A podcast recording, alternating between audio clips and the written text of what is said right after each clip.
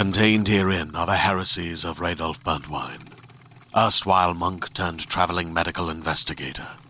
Join me as I uncover the blasphemous truth of a plague ridden world that ours is not a loving God, and we are not its favored children. The heresies of Radolf Burntwine, coming January 2nd, wherever podcasts are available.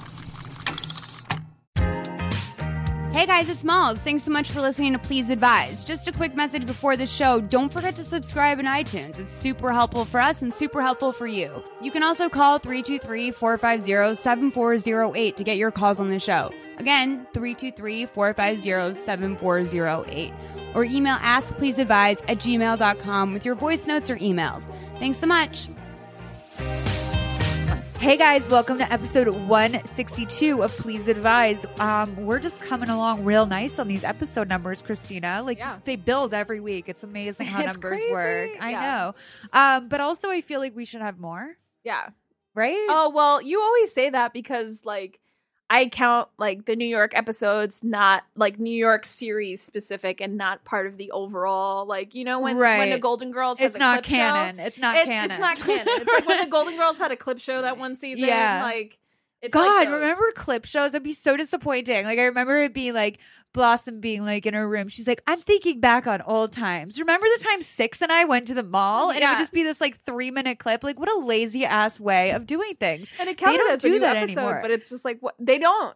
Why do you think they invented them in the first place? Was it just to It fill was out just the, like because- twenty seven order because they used Yeah, to be like twenty seven like episodes or like budget savers. Like Yeah. it'd be like, okay, we only have to film in one location. It's just Blossom walking around her room in one wardrobe outfit. It would be Yeah. like a whole thing. Okay, you guys. So today's guest is Mandy Stadtmiller. She has a brand new book out called Unwifeable, which I was telling her I always wanted to write a series called Great Unwifeable, title. but every time I would sit down and start to do it, it would turn out to be wildly sexist. So I want to know why you named your book that, how that came about, and what it's what the book is about. It just ha- it just came to my door today, so I'm really excited to read it, but I haven't read it yet. I came up with the idea because I heard Snoop Dogg talking about Kris Humphries back in the day when Kim Kardashian was married to oh him. yeah, I just actually rewatched the wedding. Oh, That's amazing. Yeah. So he, That fucking diamond headband, man. he was giving advice to Kris and he was saying, you, you know, this is what happened. You know, you just, you can't, Turn a you can't, you can't, you can't wife some bitches. You can't wife a hoe. That's, I'm not, I don't want to misquote him. I have the exact quote. If you need it, okay you can fix it in post. guys, just fucking Google it. yeah. you And get the gist. it, it really stayed in my mind. And when I heard people using that term, I realized that I felt very much, I, I really resonated with that because I just, I always, throughout my life, I've had people being afraid of being associated with me that like, like I would go. I would go on a, I'm like, ti- I'm like, I, yeah, absolutely. No, I would go on a Tinder date and, you know, maybe say something weird and then maybe they would Google me and it would be some hedge funder dude. And you could just tell the look in his eyes was that he was afraid his entire stock portfolio was going to crash just by virtue of being with this zany chick who talked about sex and dating and embarrassing things. I think it's so rude to Google someone, by the way. well when you're with them, yeah, sure. or like just in general. Like Really? I'm just like, well, I mean, like I'll Google a historical figure, but if it's someone I'm about to meet in real life, I talk about this a lot. Christina couldn't feel more opposite. opposite. Christina's like everyone's on the sex offender registry in Christina's mind.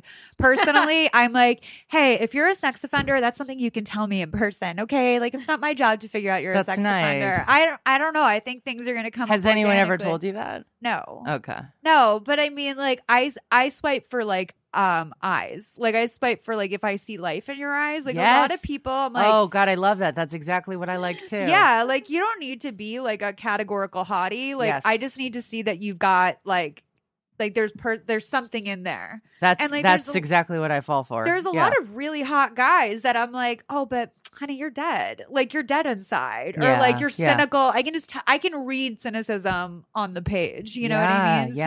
So, and by that I mean the profile picture.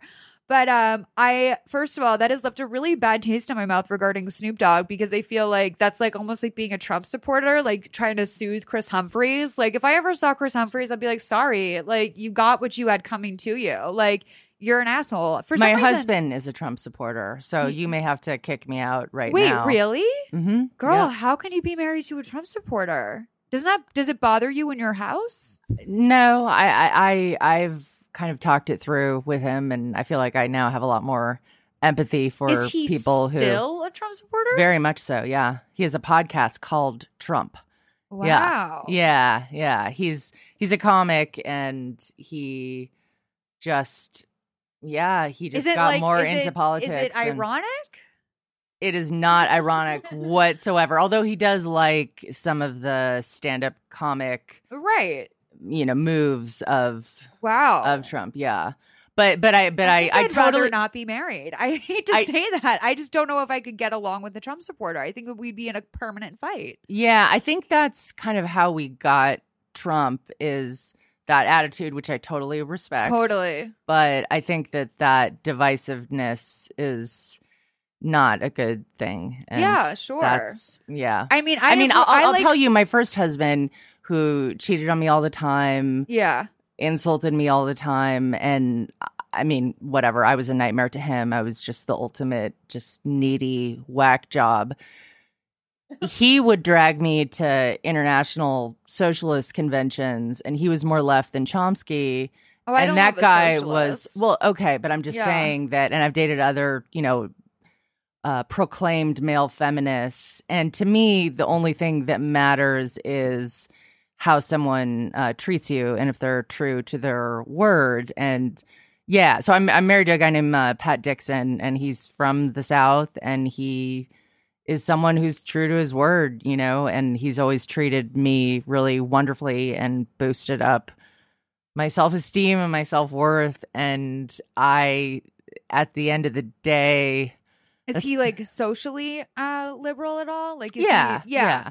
yeah, yeah, Okay. he definitely would be like, "Get that abortion, girl. You're 42. Come right. Yeah. Um, yeah. So yeah, no, he's he's he would I, I would say he's socially liberal, but he definitely is a Trump supporter. And I've had, I mean, you are not the first person who has I'm sure I'm not. Yeah. Especially in our I've had I've had I've had total strangers just send me long notes exactly why I should get divorced. And I think I'm kind of a contrarian. That's so weird that people See, that seems like a little. like- that seems a little intense. like Like, that. that's weird. I can I can see like bumping on that. Like as a woman like, being like, trying to convince a complete stranger, stranger to to, get a divorce. Like you don't know what that person's especially when there's like a is especially when there's a dick pic attached. No, that hasn't happened, but like that would be great, right? I've never gotten a dick pic. I don't know. Are you? I could that? I could show you some because I was trying to find No, I was trying- in- Are huh? you into getting them? No, ugh, yeah. She's a married no, woman. no, that no. doesn't that doesn't mean anything. You're right. I don't know what the type of marriage You could she love has. a poly dick pic. Yeah, no, um, Poly we don't have. We're we're not polyamorous. Like we've had the occasional three way, but we Really? don't. Uh, yeah, but we don't. Uh, we don't uh, swing. We don't flirt with other people, and yeah, we're kind of weird. This is just that. so far we've been full of curveballs. I'm loving it. Yeah, I don't think that's. and I'm really a you just man. Did I? Did you guys know that? I'm just gonna No, like I- cry and know, game it up. I yeah. love That's your that. journey. I respect that journey. yeah, you know what? We are we're here about we're here for journeys. Yeah. Um so moving on from Trump because this uh I just don't have anything more to say Of about course, that. Of course, of course. No, I completely respect that. Um I uh I wanted to talk to you about I wanted to talk to both of you about 9/11 um, because I watched my favorite subject 9/11. By the way, when I'm in New York, I compulsively keep bringing up 9/11. I I know why. I just can't help it. It puts everyone at ease. it's it's also It's like talking about abortion or politics. Were you? It's just Were you in, living in New York when that happened? No, I was living in Chicago and I was working at Northwestern, uh, the university I went to, but then I later worked there. And yeah, I was taking uh, classes because I was going to become an English teacher. So I went to a neuroscience course that night, and a woman said that she had just heard from her brother who left the building to take a smoke break, and that saved his life. Yeah. So that's my that's my uh, immediate story that that I think of when I think of 9/11. But I'm I'm completely obsessed with it too. I I've watched though I've watched every conspiracy theory video uh, that's out there. Like I'm fascinated by that kind of stuff. Yeah. Like the loose And- change and all that. Watch Loose Change as soon as I read about it in Vanity Fair, which is crazy that Vanity Fair wrote about it. Yeah. Um, Vanity Fair goes deep. I really do. I Vanity Fair. The more I think about it, they just are, have some of the best pieces out there of any publication. They really do. Um, I watched last night though, I or two nights ago. I've been like trying to watch this documentary for probably 10 years now and it's the one about but I keep starting it but like I am a believer that like our entire generation has like at least low level PTSD from 9/11 Definitely. because it's just like I was a senior in high school. Um, I'm from Boston, so Okay. like it felt very real. I mean, it you know, like I think that for some people there was a level of like it was just surreal. Like the East Coast, like or the West Coast woke up and 9/11 already happened. Like Yeah, it was at like 8 a.m. You know what I mean? So it was really fucking early, and um, and I I remember just being in school. I was in Italian class, and then it and then like it changed periods, and my boyfriend picked me up and was like, a plane just hit the World Trade Center, and I remember this one girl. This is so. It's like it's gonna sound like I'm conf- like conflating people who get abortions with 9-11 but there was one girl in school that like got an abortion she was in my drama class and she was not smart like she was not a bright girl and I remember like we were walking through the hallways and like people were coming out of classrooms being like, a plane just hit the World Trade Center, a plane just hit the World Trade Center. And the girl who had gotten an abortion was like, wait, was anyone hurt? Wow. I don't know what she imagined. Like, I don't know what, You're like, yeah, your baby. I guess like, Your baby was in the building, bitch. it just was like, I don't know. She just thought it like lodged in seamlessly and just like sat there. Like it was like a car that hit a building where it just like goes through and like people were able to scurry out of the way. I don't know what she thought happened that it's like literally like a bomb hitting a building. Like there's just no coming back from What it. what a twist though that would have been if the building was stronger than ever because of the plane. You know, like that there was a weak spot Like, in it and it just kind of boosted it up. It was about to fall. like a door like it was just like something like a little like door like whatever they call it. What's a door stopper. Like it just like wedged in. Like i'm just like what did you think happened? Like she just literally was anyone hurt? Yes bitch. Everyone was hurt. You wouldn't believe the destruction it's caused. So um i was I, I was in like another class by the time the second plane hit. So that's 9-11 is uh it's it's uh triggering so I had tried to start this documentary many times, but the Emotionally Broken Psychos Facebook group, which is absolutely lit for those of you who don't know, mollyandthepsychos.com, you can join, but if you and I are, have mutual friends, you're not allowed in because I know why you're there. They're all creepers. Um, but Wait, what is this? It's my, a book my, group? Um, it's f- for my other podcast, Emotionally of. Broken Psychos, which is about um, which is about reality TV and like psychology and the intersection of it. Because I actually don't think reality TV is like funny. Like most of my friends who have reality TV podcasts are like roasting Mhm. the people. And I actually just don't think like a lot of it's very funny. I actually think it's really tragic and there brings up a lot of interesting emotional themes. And you're watching these people process information, and it's just anyway. So we have a Facebook group dedicated to that podcast that's just lit the fuck up, Oh, and we talk about how like we talk about crazy people for the most part. You should have uh, Sonja Sonja Morgan be a guest. I I mean that's beyond a dream. Like she's one of I know her and she's own. very kind. Um, I would love that. She's Yeah. literally one. She made a video for the group. Actually, we do you know Cameo? Are you familiar with the service? no, I've never even heard of it. A celebrity like anywhere from like I think some people do it for like thirty bucks. Some people do it for a hundred. I got Christina one from one of the RuPaul's from Shangela. Yeah, from Drag Race. Which by the like, way, I told show. you I did. I tell you that I forgot that Shangela was on Two Broke Girls. Yeah, you did. You I told me, like. yeah. I was like, what the fuck? I guess I never put together that like that guy is Yeah. also Shangela. like, and I also Drag Race is the only reality reality show I watch. and I have I've never a- watched it. It's it's, it's, so good. People Oh, nice. love their fucking drag race. I'm telling Yeah. you. Like It's I'm so jealous of their community. It's Mhm. like um anyway. I love It's Morgan. yeah. I would do fucking anything to talk to her. So yes. But I just love the artistry of drag and like the Yeah. concept of like gender expression and Mhm. how like some of those queens are girl women like more feminine than I am. yeah. And it's just really fascinating to me. RuPaul really stepped in the shit this week though when Mm. um he He's been doing said that a lot cultural he said it's cultural appropriation for women to do drag and it's like no, drag is about women. like drag is women. Like everything that you're copying is from women. So, um, anyway, back to my favorite subject, 9-11. I watched that documentary, The Woman Who Wasn't There or something it's called, and it's about this chick that basically was like the head of the Survivors Network. She Wags is loving you. She's the head of the Survivors Network. She was like a major player in like basically just like helping people who were survivors because she herself was a survivor. Plot twist six years later, they found out she wasn't there. She literally made up the entire story. She was not at 9 11. She did not lose her fiance. She did not, she was never married. It was like this whole story that she completely fabricated. Um, and she was a con artist, basically. Did she take money? Um, she didn't take money. There was, I think, Tiffany gave her a ring because um she lost her ring in the in the thing. Like that, people were saying like she should be arrested, and I'm like, I don't actually think it's illegal to lie. Like that's, I don't think that in and of itself is a lie. Whether or not she took money, that is, I think, up for debate. I think the ring was definitely like that was people were like, you can get her on that, but she fucking straight up ghosted.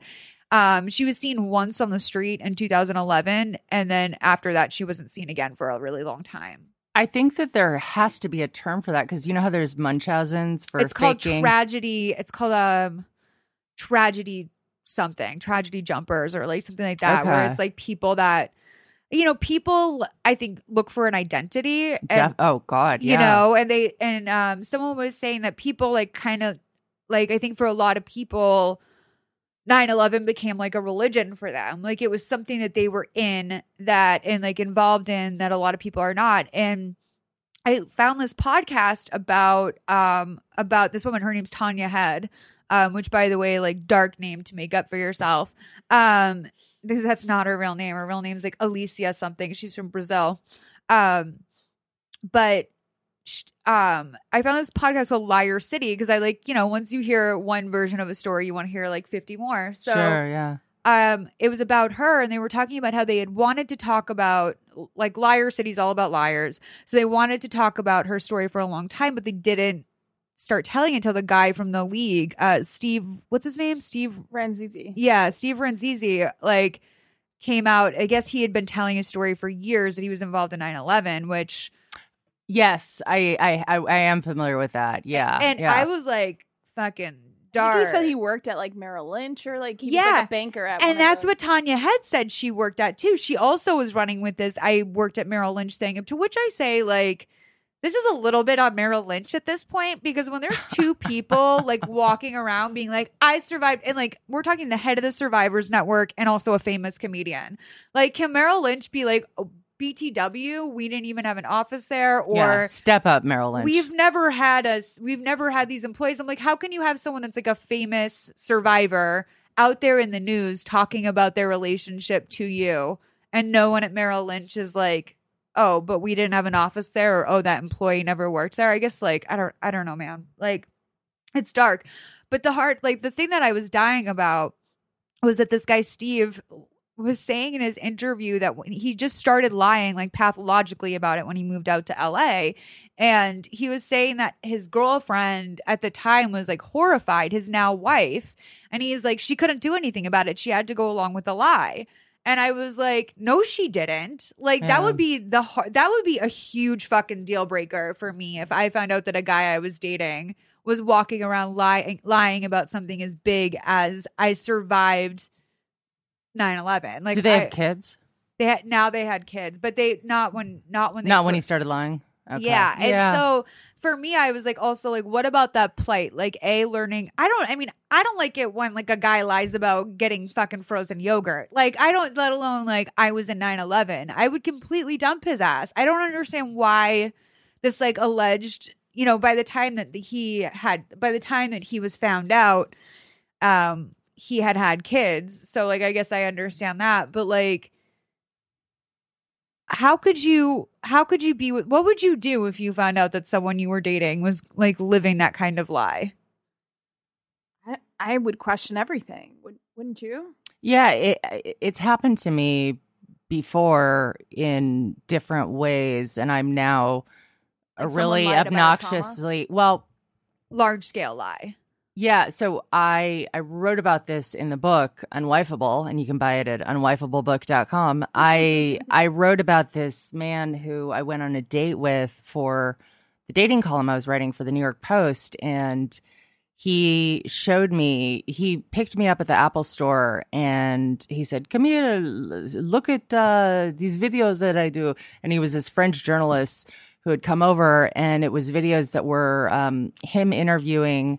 Angelina Jolie and Bill Clinton and all, and all these things. And we went on a date and he was really aggressive and he kept whipping his uh, dick out and the whole thing was kind of awful. And I eventually just said you know just like jerk off on my back. Like I don't want you Oh to to touch me anymore. Yeah and um 3 years later There was like some bargaining there. Just like if he can get it off, then I can get out of the situation. yeah yeah and uh Girl, I'm sorry that happened. Oh, it's okay. I I um and then he just sent me all these nasty um texts after about just what an American brat I was and you know uh so 3 years later my very good friend and an editor at the Post Mackenzie Dawson who has this thing for remembering names she saw the name come up on the wire Hugo Denver Akase and he had been arrested for rape No. and uh, I wrote a story, and I was in the cover of the post, and it said "My date with the Riverside rapist," and I had at least twenty five women contacting me, and a lot of the a lot of the language that I had used in his emails to me um you know about oh you seem like someone who really enjoys life and gets the most out of every moment you know. They'd used the exact same lang he had used the exact same language with them. He had uh, taken footage from charlie rose and didn't actually have you know a show or the office that was in his he just had this whole catfishing site and I think at a certain I don't know if he was homeless the whole time. No. Yeah, and he was like sleeping out on people's uh he was stalking some of these women and he would like sleep out on their, you know, fire Stoops escapes and oh things. Yeah. And I after that I started making people bring me um their photo IDs when I went on dates and just didn't really believe See, anything. that I'm behind. Googling, no, but I'm like, show me the photo ID. That I'm here for. Yeah. My God, I'm so, that is so wild. I'm so sorry that happened. Oh, it's you. okay. I mean, it was just it was a it was a really crazy experience because I did not realize that that kind of catfishing Existed. yeah, just just that someone would do that on that scale. Like why not use how much does it cost to host a website? Why not use that to like rent an Airbnb, you know? Like just Right. when you think about the amount of The work that went into to that too. Like Mhm. that's the other. I mean, we were talking about this earlier. Like, I'm not good at lying. Like to the extent that I just don't. Like Yeah. when I was a kid. I can't even lie about like taking the last cookie or something like that. Oh Yeah. no, no, no, no, no, no! Like I've been in situations with people, like especially like any sort of like drug fueled situation, like in the past, where it's like, "Yo, you did the last of the coke," and the person's like, "No, I didn't," and I'm like, "I'm sorry." Like, do you think I'm a fucking idiot? Like, people are like, people lie so boldly, and You- it you- blows my mind. You don't indulge that because I indulge anything when someone is, you know, off their head on no drugs. No, I mean like Because I, I'm afraid they'll, I'm afraid they'll, you know, dissect me and cut me into a million little pieces. or I, d- something. I do know to back away. Like Yeah. I, I know when to back away. I'll be like, okay, no, you didn't. But like, there's no drugs left. But no, you didn't. Okay, like Right, I'll right. definitely be like, no. If you say that's the truth, that's the truth. Which always enrages a liar even more because they know that you're placating them. Um, it's a dark, it's a dark journey. But I do not.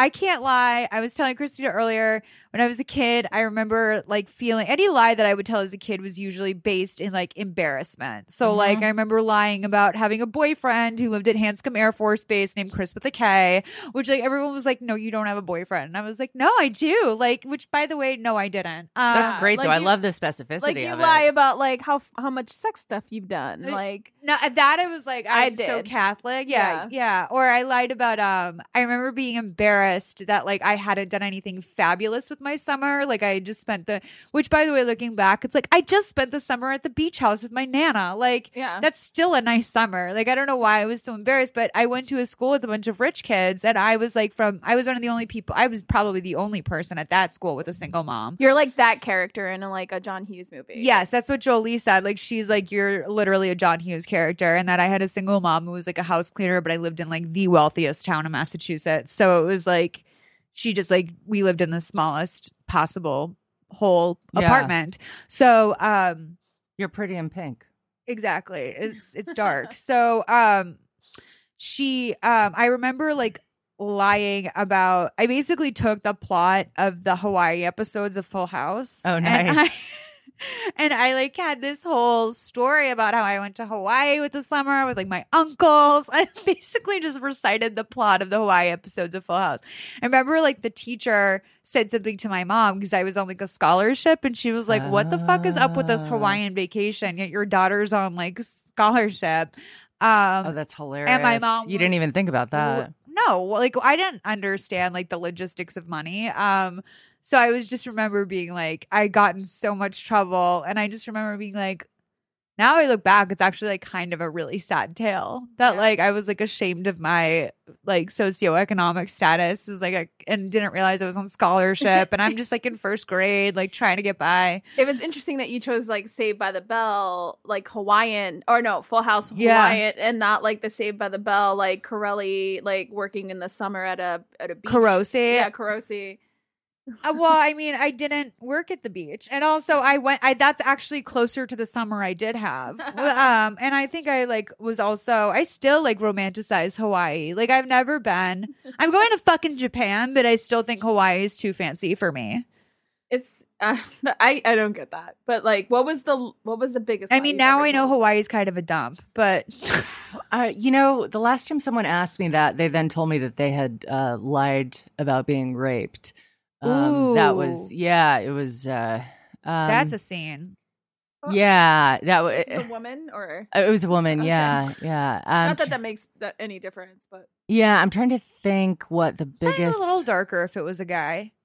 I'm trying to think what the biggest lie I've told was. I'm not very good at lying because I was punished for it like so much as as a kid like one time when i you know took a candy from Oh. felipe's uh, pizza my parents made me and i was like five or something and they made me go Return back it. and return it and i just and i and i have a long note that i wrote to breaking up with a good friend of mine when i was a kid saying i can't be friends with you anymore because you're a liar and i know you're going to make fun of me and call me a priss but if being a priss means that you tell the truth i don't care. And it was because we had called home shopping network from her house and we're trying to get on air. And i guess the home shopping network people called her parents and then my parents got called. And yeah i was grounded for quite a while so That's amazing. I mean, I love a good troll, so um that's that first of all, like home shopping network, like don't you have better things to do? Like that's so dark that, That was Who was pretty- the home shopping network person that was like so mad that like these kids crank called you. And she was like, "I'm gonna get to the bottom of this and talk to their parents." also I would assume that's probably seventy percent of their calls is people just like dry calling to fuck with them. Like Well, and I- perverts masturbating on the line, like I just, I mean, I was really, I had the shit scared out of me. So I was like, I was like, you know, uh, dear friend, you know, you may not know, but like the federal authorities may have to be involved and I need to put a stop to this now. And it was just, I was always really, really afraid yeah. of worst case scenario. Like I went to dare training, which I don't know if they had oh, anymore. girl, absolutely. First of all, Dare has to be self-funded now. I gave a dollar to it the other day outside of CVS because the state doesn't pay for Dare anymore. Okay, But so. I so I went through that, and then I recognized that my mom had marijuana she kept in the fridge, Okay. and I was sobbing and threatening to turn her into the police. And you know, I was just like such a freaking snitch. You Yeah. know, I mean, I was just so terrified. And she, I mean, she even like threw it away across the street so that, you know, if there was some big manhunt, you know, they wouldn't be able to pin it on her. So yeah, I was always really I I I was like a goody goody for a long time and then I just kind of snapped, I yeah. guess. yeah, Yeah. that's what happened to me too. There was a, I was such a good kid my whole life. Like I have not had. That I came home yet. drunk once, and I remember like my mom just like knew not to even punish me because she was like, "This kid is putting herself through it. Like she has never regretted anything more." Like my mom just knew, and I just remember my punishment was like she blasted the music, drove me all the way down to the beach house, blasting music in the car. And then like I had to like be at my aunt's house for the day. And like that was my punishment. I do remember one time making out with uh uh Kevin That at- was my first makeout too. A guy yeah, named Kevin. he was Not one of your Kevin. He was one of those weirdo twenty somethings who's still Ooh. trolling Oh, high like, school uh, like pussy, is that? you know? The guy that buys right, you- all right, like Matthew McConaughey. he was exactly like that. Yeah, he and his friend. And so uh, me and my friend Geneva, you know, were making out with them and I don't know, I might have touched his dick or sucked his I don't know. It was just like but I got home at four in the morning and I told my father who we could hear pacing inside, who's also I write about this in the book, but he is a uh, blind Vietnam Oh. vet who uh, was shot twice in the face and has a, you know, is smart and got a, you know, very charming, very charismatic alpha war energy, but he has a frontal head injury, which makes him, you know, prone to kind of rage and Yeah. all these things.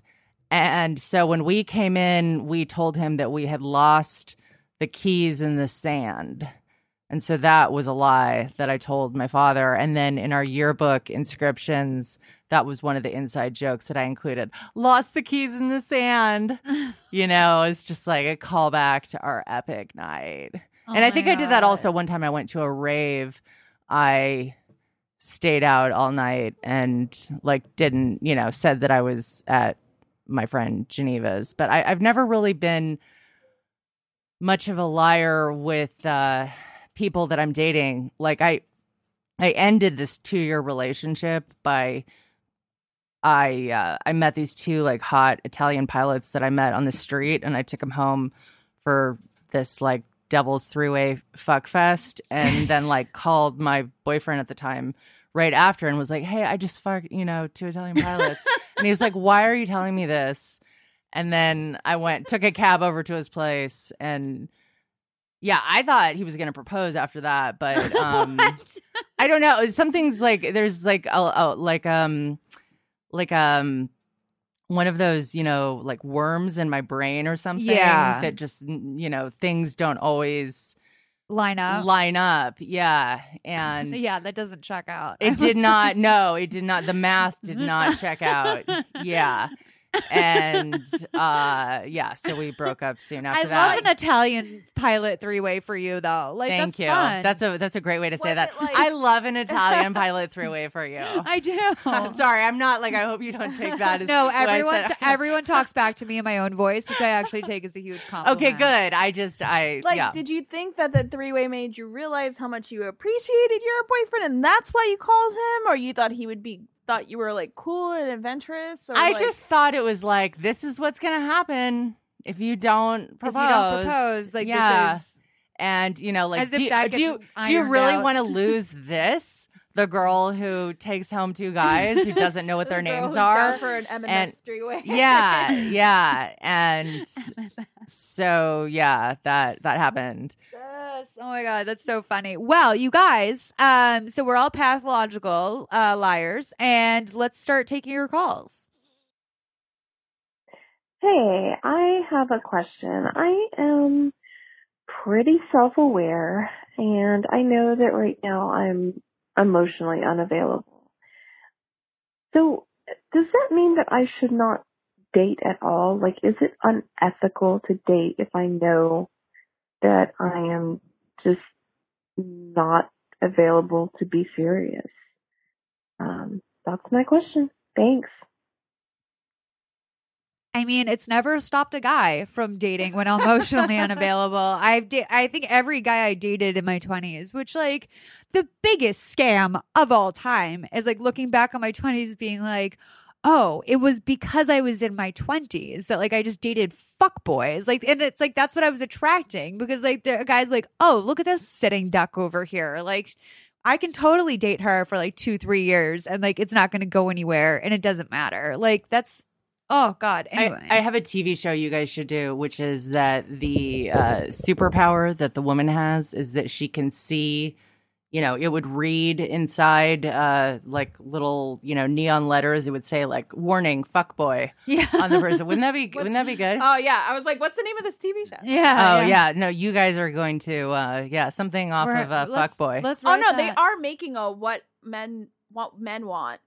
Seri- Oh yeah, good, good. Like, like what women want, like the Mel Gibson movie. They're Oh, doing God. it what men want, and let's like with Taraji P Henson. I think that'll be How is great. How is it not going to be mostly like I would love to like? I think it'll just be a over like- massive read, like on dudes. Like I think it'll be like just a two-hour read on like straight white men, probably. But So, um, so yeah, I, I think that uh, definitely you don't stop dating because of that. Because I mean, unless you're, unless it's like I am acting out and hurting people and you know doing xyz awful things just being emotionally unavailable for all likelihood the uh other person might be too you Yeah. know and it's it's not like it's not like the only people who are on tinder or OkCupid are people who have passed some kind of psychological checklist which by the way that's a good dating site yeah, is like Oh, where you have to have passed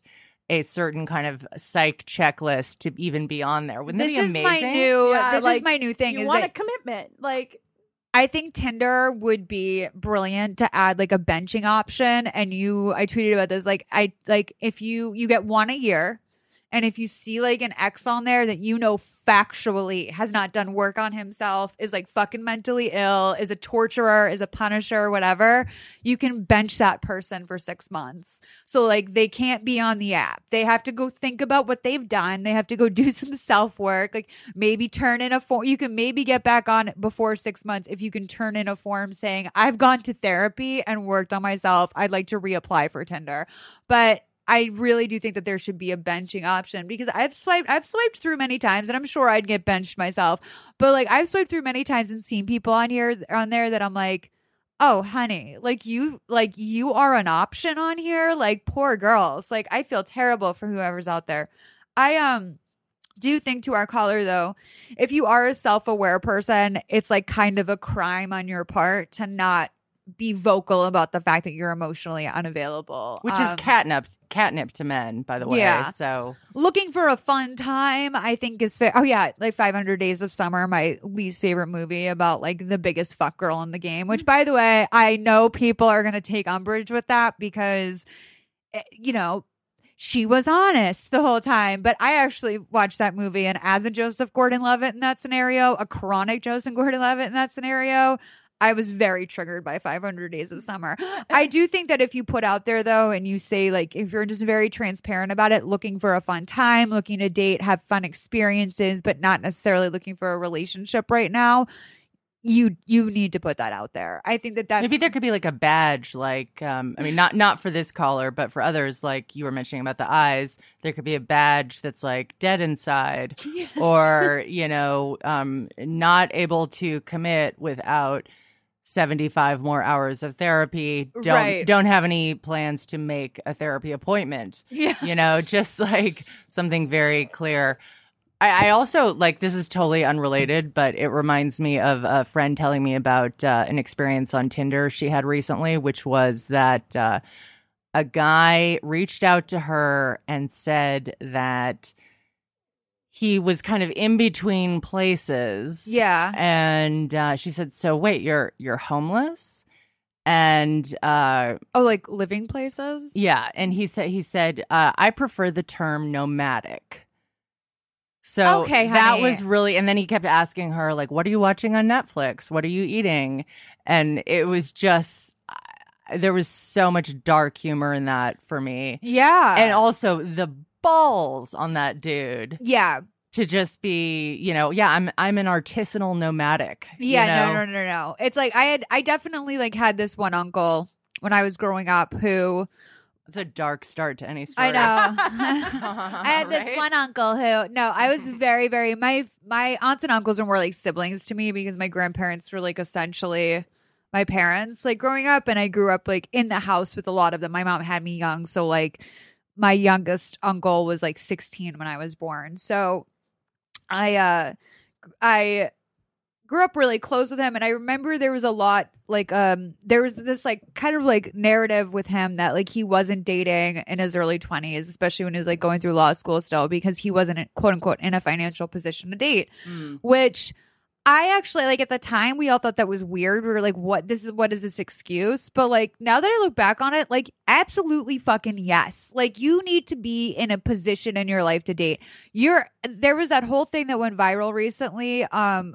which like I realized like I was following the writer who wrote it and I was like, ooh, honey. Um What what what thing? I love I love rabbit holes like that. it was um it was uh about how her husband didn't have a bed when they met oh my. And- oh yeah, and it like you're went fuck like all these women I respect, and this was a huge turning point for me because I, I think I think you might be the same.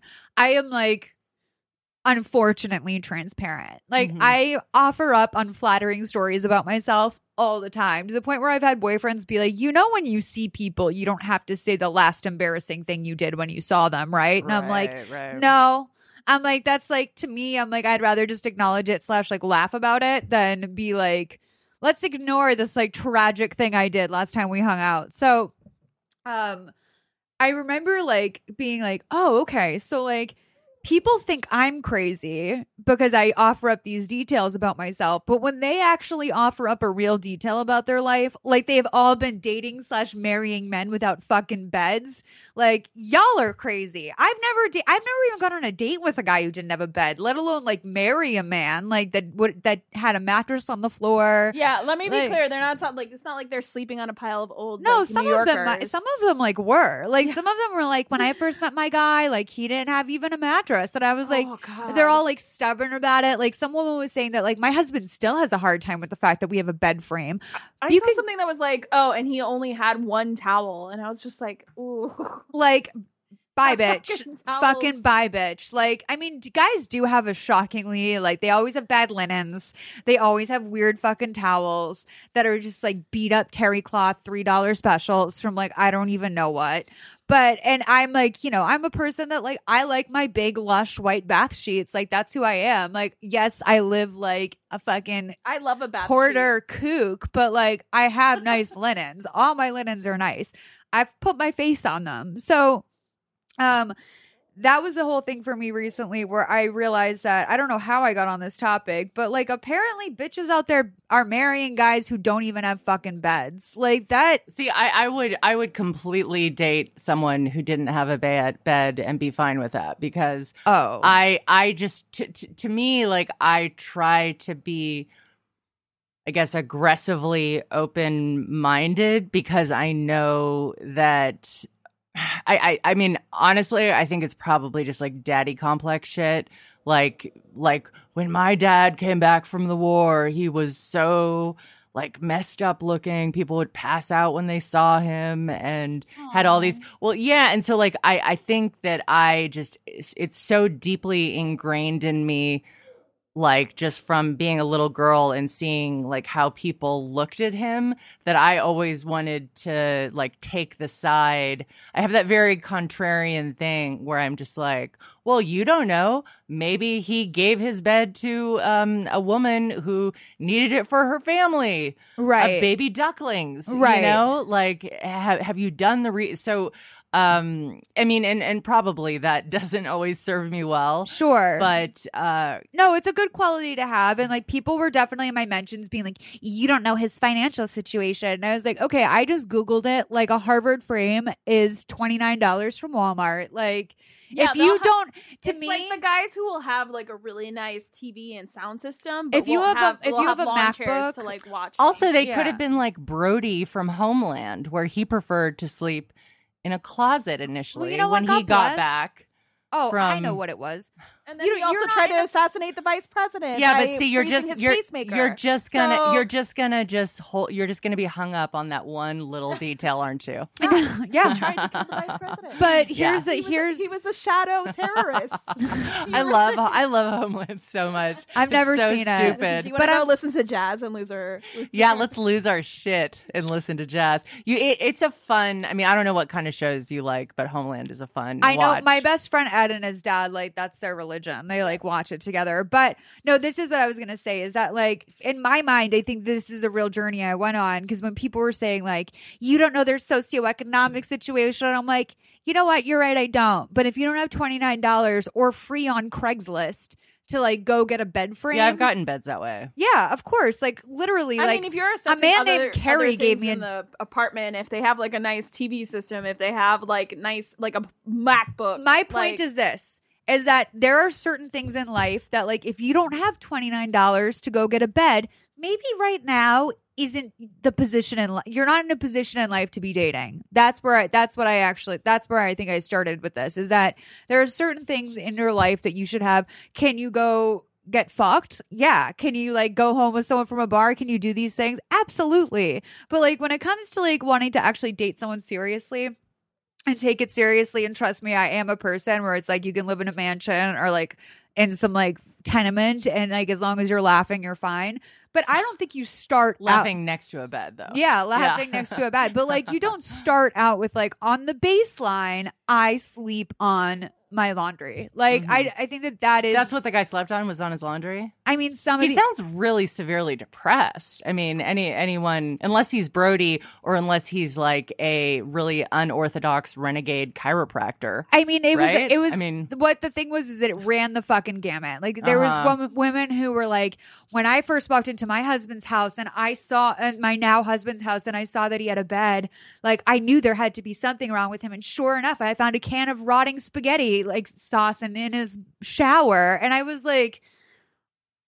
Okay, these are women like I admire. Like I these once are- hired a maid for a guy that I dated for like a week because Yeah. yeah, he hadn't cleaned out his refrigerator in six months. And Oh, you had only been dating this man for a week, and you called him a maid.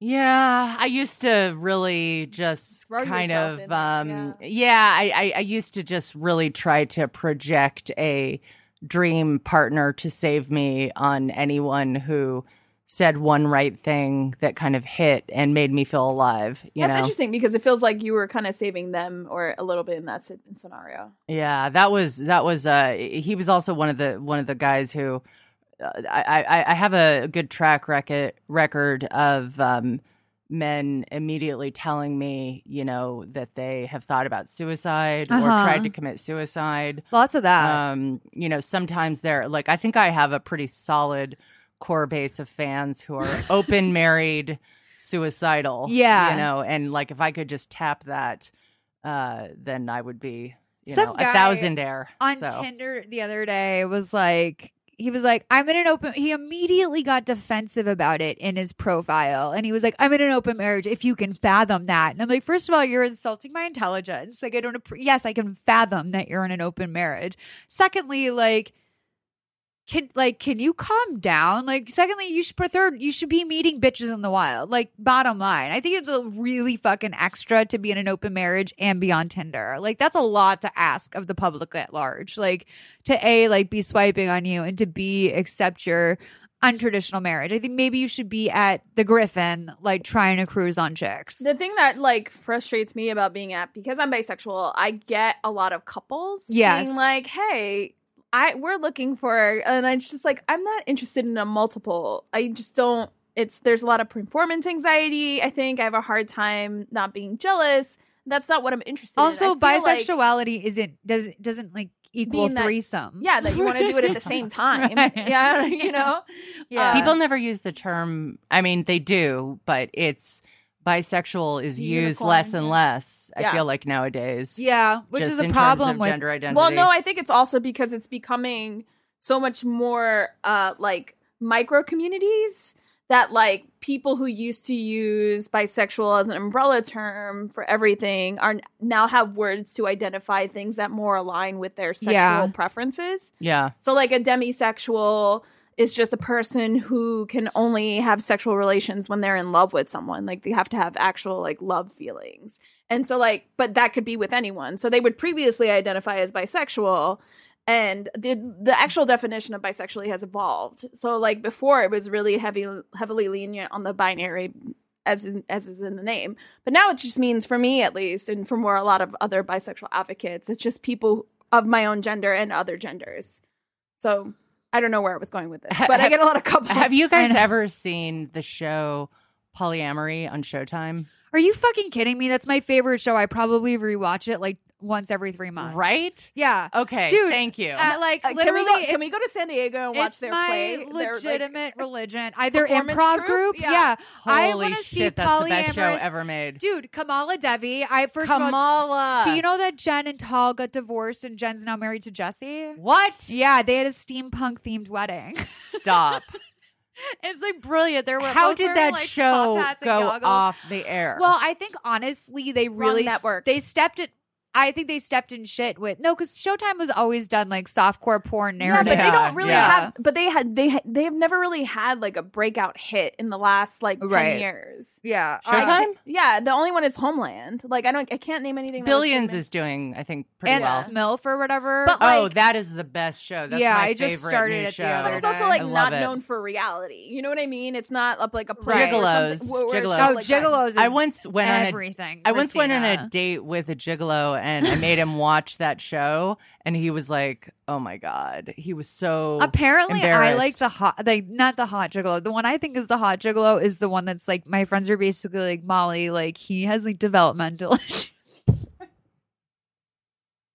my friends who are really fucking into it are like Molly. Like you, why do you have a crush on the guy that's like kind of slow? And I'm like, he's not slow. He's like hot. My friends literally roast. They're way more into gigolos than I am, so they roast me for it all the time. You should go on a date with him. I bet he'd be open to it. Honey, no, I don't. I couldn't. I couldn't. How much does that go for? No, I mean you could do it. My no friend's charge. hired. Who's the who's the blonde one that's like hot? That's like his name's like Ice or something. My friend's hired. That her- guy's hilarious. They I, hired I him have for her no idea 40th what you guys are talking about. so Anyway, that's what I do. polyamory. yeah, married look, just dating. Google Gig- Gigolo Showtime and you'll see. Yeah, there's one whose name is like Z- Zanetron. Yes, you know? I- yeah, yeah. They they And he- hired him. He's like orange brown. with like and- blonde, yeah. like Guy Fieri, like blonde hair. He's amazing. six seasons. Yeah, girl, Gigolo's like is real. But I think to I answer almost your went on that show too. By the way, I am so. Stop attracted. to, as like a date. Yeah, Were you reached gonna out like do to the soft core? I, you know who told me not to do it was uh, Dave Attell and Jim Norton. Yeah, I yeah, great. I, I was like I, I I- and my mom wrote me a whole note that was like maybe you should go to one of your sex addiction meetings, honey. uh, And I, I just I I thought say yes to everything, right? You Wait. know, say and apparently That's a hard no from me. Yeah, I'm really glad yeah. that you didn't do that. Thank you. Just because I feel like that would be catching up to you for the rest of your life. Like if America saw you fuck, like that's a lot. I, anyway, to answer your question, I think that polyamory, married, You know, if you look good at the time, I could see why you would want to preserve. what do you that. mean at the time? I mean, I look always good now. I only look no, better I was just every thinking day. about yeah, um, no, when it's Kim true. Kardashian did her Playboy A shoot. hundred It was Kris who was like, "You're never gonna look this Ba- good again." yeah, Yeah, which by the way, yeah, yeah. JK, because Dark. Kim is like Dark. only getting better looking. But okay, I will uh, to answer your question. I think the polyamory, married, and dating stepped in shit second season when they brought in that triad. That was first of all not a not consensual not- triad. not nearly as attractive as season one, where they were just really honestly the most pure, sweet people. Right. Vanessa and Lindsay are still together, by the way. But Okay. Anthony, I guess, was arrested for like What? for like um uh, threatening someone's life. Oh like my it was like really like dark. I mean, he is Italian. He's very passionate. But Jesus. um I I think that they it brought in this other triad that was just like they really muddied the waters about what that definition was. The wife was by, and like basically they brought in this this other girl. For those of you at home who still have not watched the series, that I every single week I think I demand you guys watch this show. So I don't know why So you haven't gotten around to it yet. You need to activate that seven day free trial of the Ho- Showtime extension on the Hulu app because it is life. It's such a good show. It's Yeah. One time I thought they pulled it from the app from Hulu, and I like literally was like about I was like deactivating my account. I was like writing a letter to the president. I'm like, dear mm-hmm. Mr. Hulu, like you fucked up. What have you done? What is the show. what was the name of the gigolo that you were into? I have the cast of characters. His name's like he's like literally like named like David. He's like oh. he's like he's not bright. Like he's and by the way, I've come to realize maybe he's not that attractive. maybe there was something in him that I was drawn to. I don't think his name's really David. He's like a brunette. He probably looks slow as hell. Like Ed would pick the ugly one. That's definitely who it is. When, when I was working at XOJane, I had a reader reach out to me and say that she learned self love by hiring gigolos and that she lost a bunch of weight.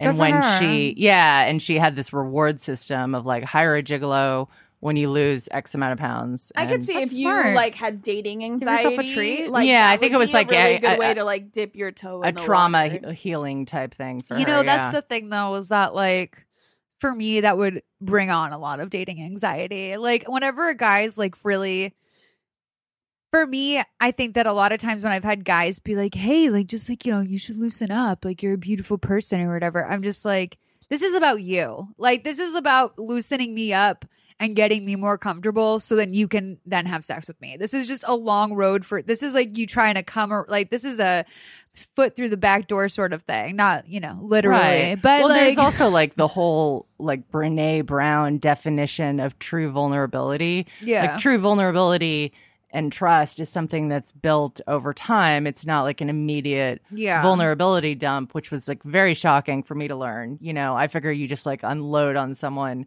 you know, three years worth of therapy and you're like, look how vulnerable I am. But like, no, that's actually kind of a burden when you just uh throw all that shit Yeah. on, on someone. But I think it's I think it's I've done. but I think it's the same thing when a guy is immediately like, you know, I I can I can see the kind of person that you are and you're like we just met That's a harsh manipulation. 10 minutes ago. Yeah. Yeah, and it's one of those ways that guys kind of talk to you that which I guess this goes back to our um caller is that like, you know, when you are it's a it's lacking in self-awareness. It's doing that thing that I hate, which is just assuming everyone's a little bit dumber than you. That like a woman wouldn't be able to see that that is exactly what you're doing is just trying to get in their pants.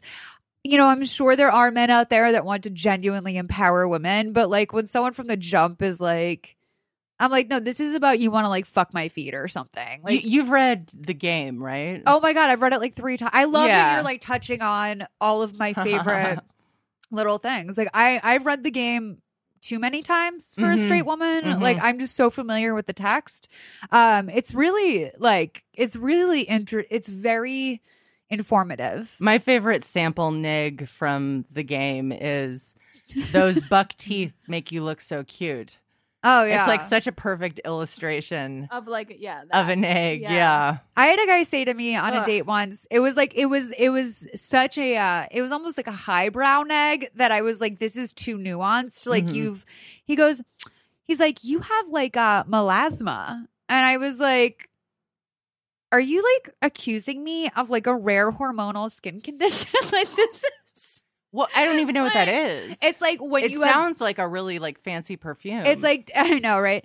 Um, I wish. Melasma. Is like uh when you get like um pregnant women get it a lot. It's like dark hormonal spots, and like Oh it can show up and like it's like basically like it's like it's a combination of hormones and sun damage. And I'm like, okay, okay, let's take our next call. Just be honest, girl. All right, thank you. Okay, hey Malls. Um, it's me. This is, I need this to be very anonymous, but I'm basically at a friend's house right now.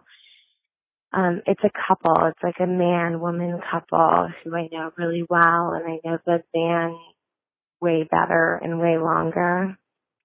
And me and the male partner have been talking about like a threesome, not really a threesome, but just like me watching them or like observing. Basically, just, basically just like a kinky situation. Oh my god, I'm already regretting leaving this voicemail right now. Anyway, I'm here right now and I just like don't know how to like make the transition and be like, can I watch you guys fuck? So this is actually probably not appropriate to play on the pod. I don't know. I've never heard you answer a call like this. It's like so sexual, but I would really, really like to see them fuck. And I'm in this place in my life right now where I just like have been having like such vanilla sex with a boyfriend for so long when I just dumped him like a month and a half ago. And I just really, really want to watch them screw. And I don't know how to do it. And the, the girlfriend is kind of in the dark. She's like not really like in on the scheme, but I know she'll be down, but like I just don't know how to like bridge the gap. How do I ask them? How do I do this? Is this really foolish? Like help me. Also don't play this call if you think it sounds as crazy and stupid as I think it sounds. Okay, I love you. Love you, Christina. Um, don't make fun of me. Please don't roast me. Okay, I love you. Bye. right? um, no, I first of all, the only thing I'll roast you about is the fact that you are like this means I don't know who the fuck you are. Like like high key, who do you think you are? The number was eight one seven six. No, uh, but you know, this isn't your job actually. This is about your if you and the guy have been talking, which I don't love by the way. Yeah, I found that a little bit. I don't love that you and him are having these conversations about his intimate life without the girlfriend's involvement. I think that that's really fucking weird. And if I was the girlfriend, I'd be unsoothed to say the least. I would be humiliated. Yeah. I mean, to me, that's humiliating to know that there is an intimate conversation that's been happening and that there's been an entire scheme that is Mhm. Being enacted and, you know, operation. I do think it's have abusive. this hot chick watch me uh, fuck my girlfriend who has no idea what the fuck's going on is um You know, the more you say it, the more I'm like, that is a, I think, a form of sexual assault. Now that I really think about it, because anytime do you someone's think it's like un- okay, we're gonna get her drunk this night? I think there's a, it's like anytime there's an unaware party in a sexual sit- scenario, like I mean, I look back on like even just like fucking a 30 year old. Oh my God, Jesus Christ, Molly. Um, by the way, this call is not too dirty. And like, yes, more of this, please. 323 450 7408. Always call us about whatever you want. If I don't care if it's, you know, don't call me about my Glossier order, but then not call me about your threesome. I need to know all the deeds. Um, you know, I I don't even know how to cut like like to categorize this because it's not cu- cuckolding. It's not a threesome. She just wants to like. she It's, wants to uh, be a watcher. yeah, it's exhibitionism. It's voyeurism, right? Yeah, voyeurism. Yeah. Correct. Yeah. Um, but I and I by the way, voyeurism is like such an under it's such an under expressed category. I mean, that's what porn is. It's about watching. People love to watch and be watched. People love frankly. to be watched. Yeah. Um, but you know, I think that first of all, this is a conversation between him and his partner before it's a conversation between any two people. And I think it needs to start there. Um, I think the most common ways that guys talk their girlfriends into a threesome, from what I understand, or even a viewing situation, is to be like, I would love to see you with another girl. It's not about, I think, the uh saying like, you know, can we can we fuck another chick together? It's about I want to see you with another girl. That's everything I've always heard about how guys kind of convince someone to have a threesome. Um, but they need to have that conversation first. And I understand your involvement in it, but it almost feels like you guys have been having like some weird, almost like IRL phone sex of sorts. If you this is how you guys are talking about it. I'm uncomfortable with the fact that he's having these conversations. I feel. I feel you. bad that we're demonizing the girl though because I mean maybe there I'm just gonna do the uh, guy who gave his mattress up to the family of uh, baby ducklings type uh, extreme empathy. Maybe they the the boyfriend girlfriend are um, in an open relationship and that that's why it was okay and it wasn't she wasn't going behind Sure. the chick's back and I'm maybe not vilifying our caller. Okay, yeah, no, I just- I'm I putting felt- this. No, Yeah. I'm putting this on the guy. Okay, Like it's always by the way, it's always about the guy. It's Okay. never like if you're if you're the other quote unquote the other woman, it's not about you. It's about the guy. It's about what he's what he's trying to pull off, basically. It's not about being a mistress. I don't think the mistress is always in the wrong. It's about the guy. Um I think the fact that he's, I think that he saw that you're single, you're available, that you want to get into more kinky stuff, and he decided to run with that. Um, which, by the way, like, yeah, I think a lot of people out there would say he'd be a fool not to, but like, you have to, I think he needs to have that conversation with her before you do anything. And I would really strongly advocate for that because you know the last thing you want if especially if you're friends with her is to create a situation in which she feels uncomfortable with you that she doesn't want to be your friend that she later on feels manipulated by you or if she finds out that you guys have been discussing this if i was the other woman in this scenario if i was the chick i would feel quite ashamed by that and i would have a hard time being the voyeur in that situation knowing that she didn't know so I think the first thing you do to get this party started is to have him have a conversation with her. Um, and to, I mean, you guys, it's, it sounds like a little bit like she's buzzed, but you guys got to get a lot more drunk than that. Like you do. like I, I can't, I can't possibly imagine doing that sober. Yeah, I I think that like just from a very practical standpoint of like what is the what is the line that you say aloud verbally to say hey let's get this party started.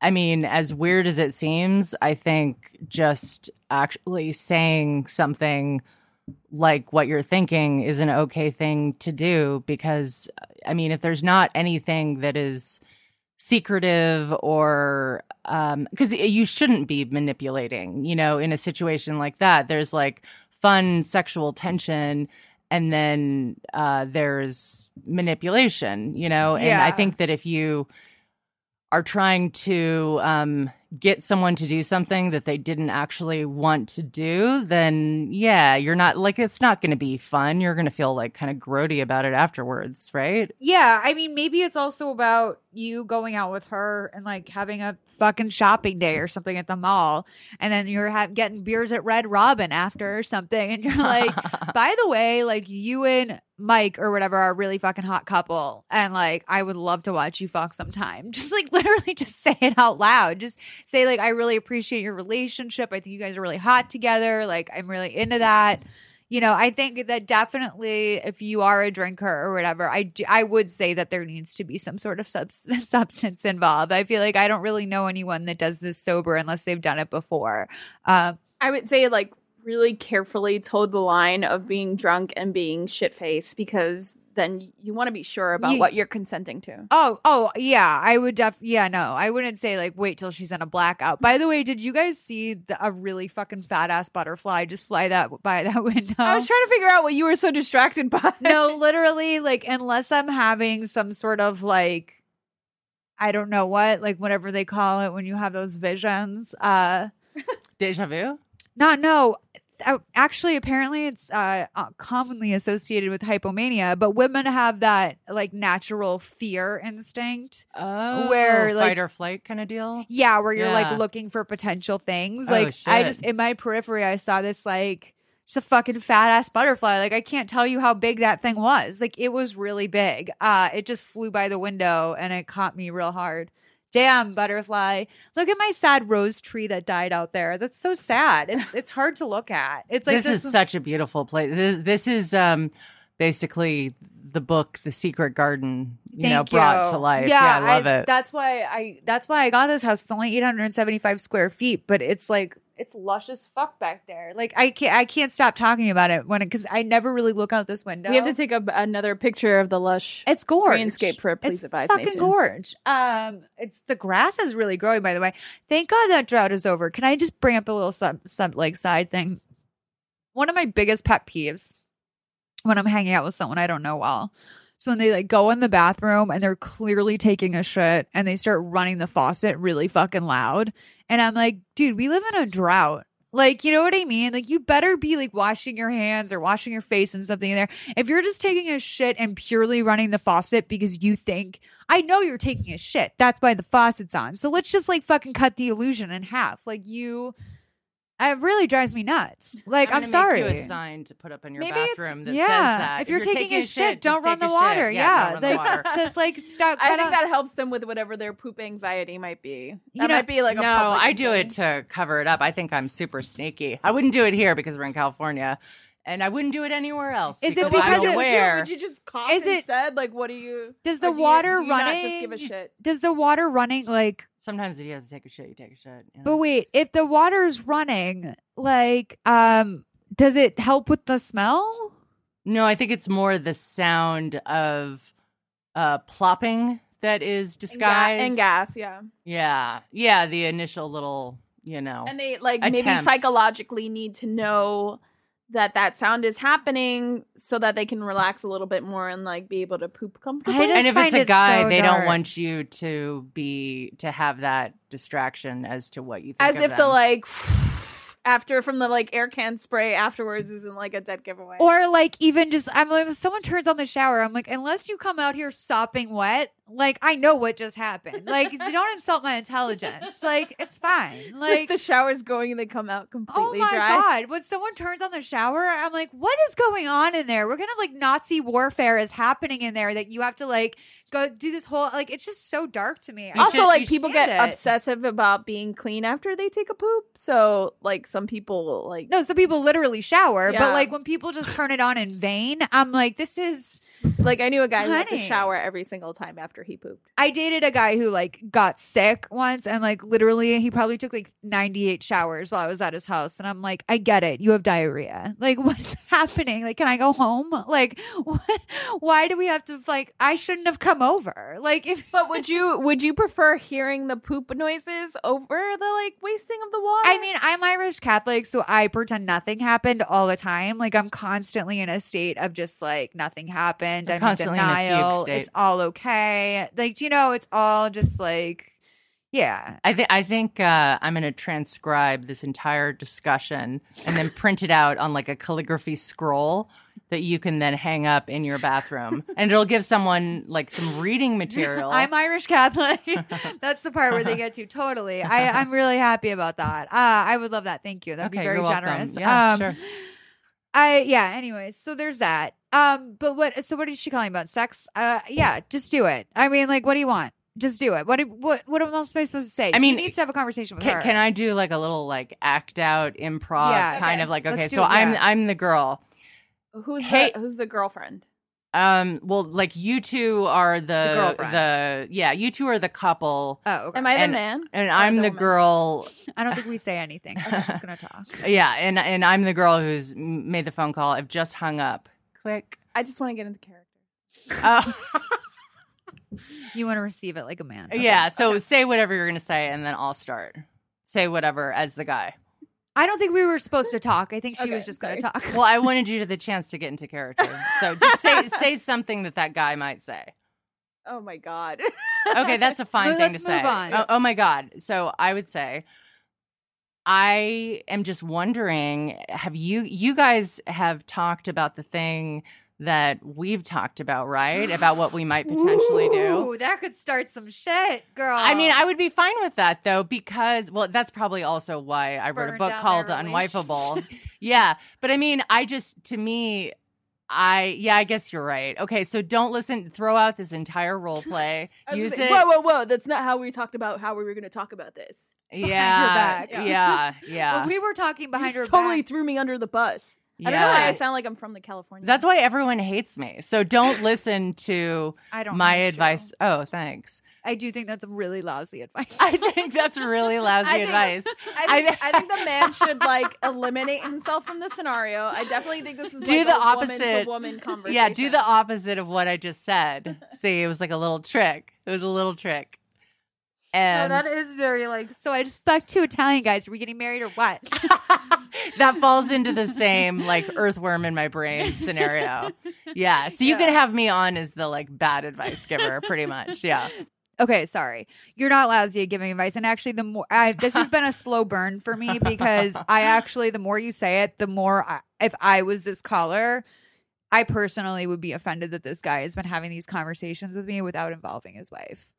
Yeah, I mean, I guess I just am. I guess that's my extreme optimism applied to a situation and just hoping that um I'm just I'm just assuming that the wife was in on it Yeah. and that you would say it then in the context of it being clear that he wasn't just but you're totally right. I'm just I'm just willfully ignoring the fact that you're probably right that the wife has no idea. But I, I but I kind I mean I'm going back and forth. I kind of think that she probably is because like that chick sounded like she was having a super sexy, buzzy penthouse like I can almost guarantee that the guy has floated the idea Of to his girlfriend. course. But yeah, that's doesn't what I think. I don't know that he if she knows that because she wouldn't be so weirded out about bringing it up if both of them knew and she knew that both of them knew because it seems like she has to get someone on board and it sounds like it's the other girl. Right, but I'm saying for sure, like he's floated the idea, Yeah. to test the waters to be like she'd be down for it. But okay, Trust so me, let's say let's say it. that I've had a guy bring up a threesome to me to then find out that he's been scouting my friends.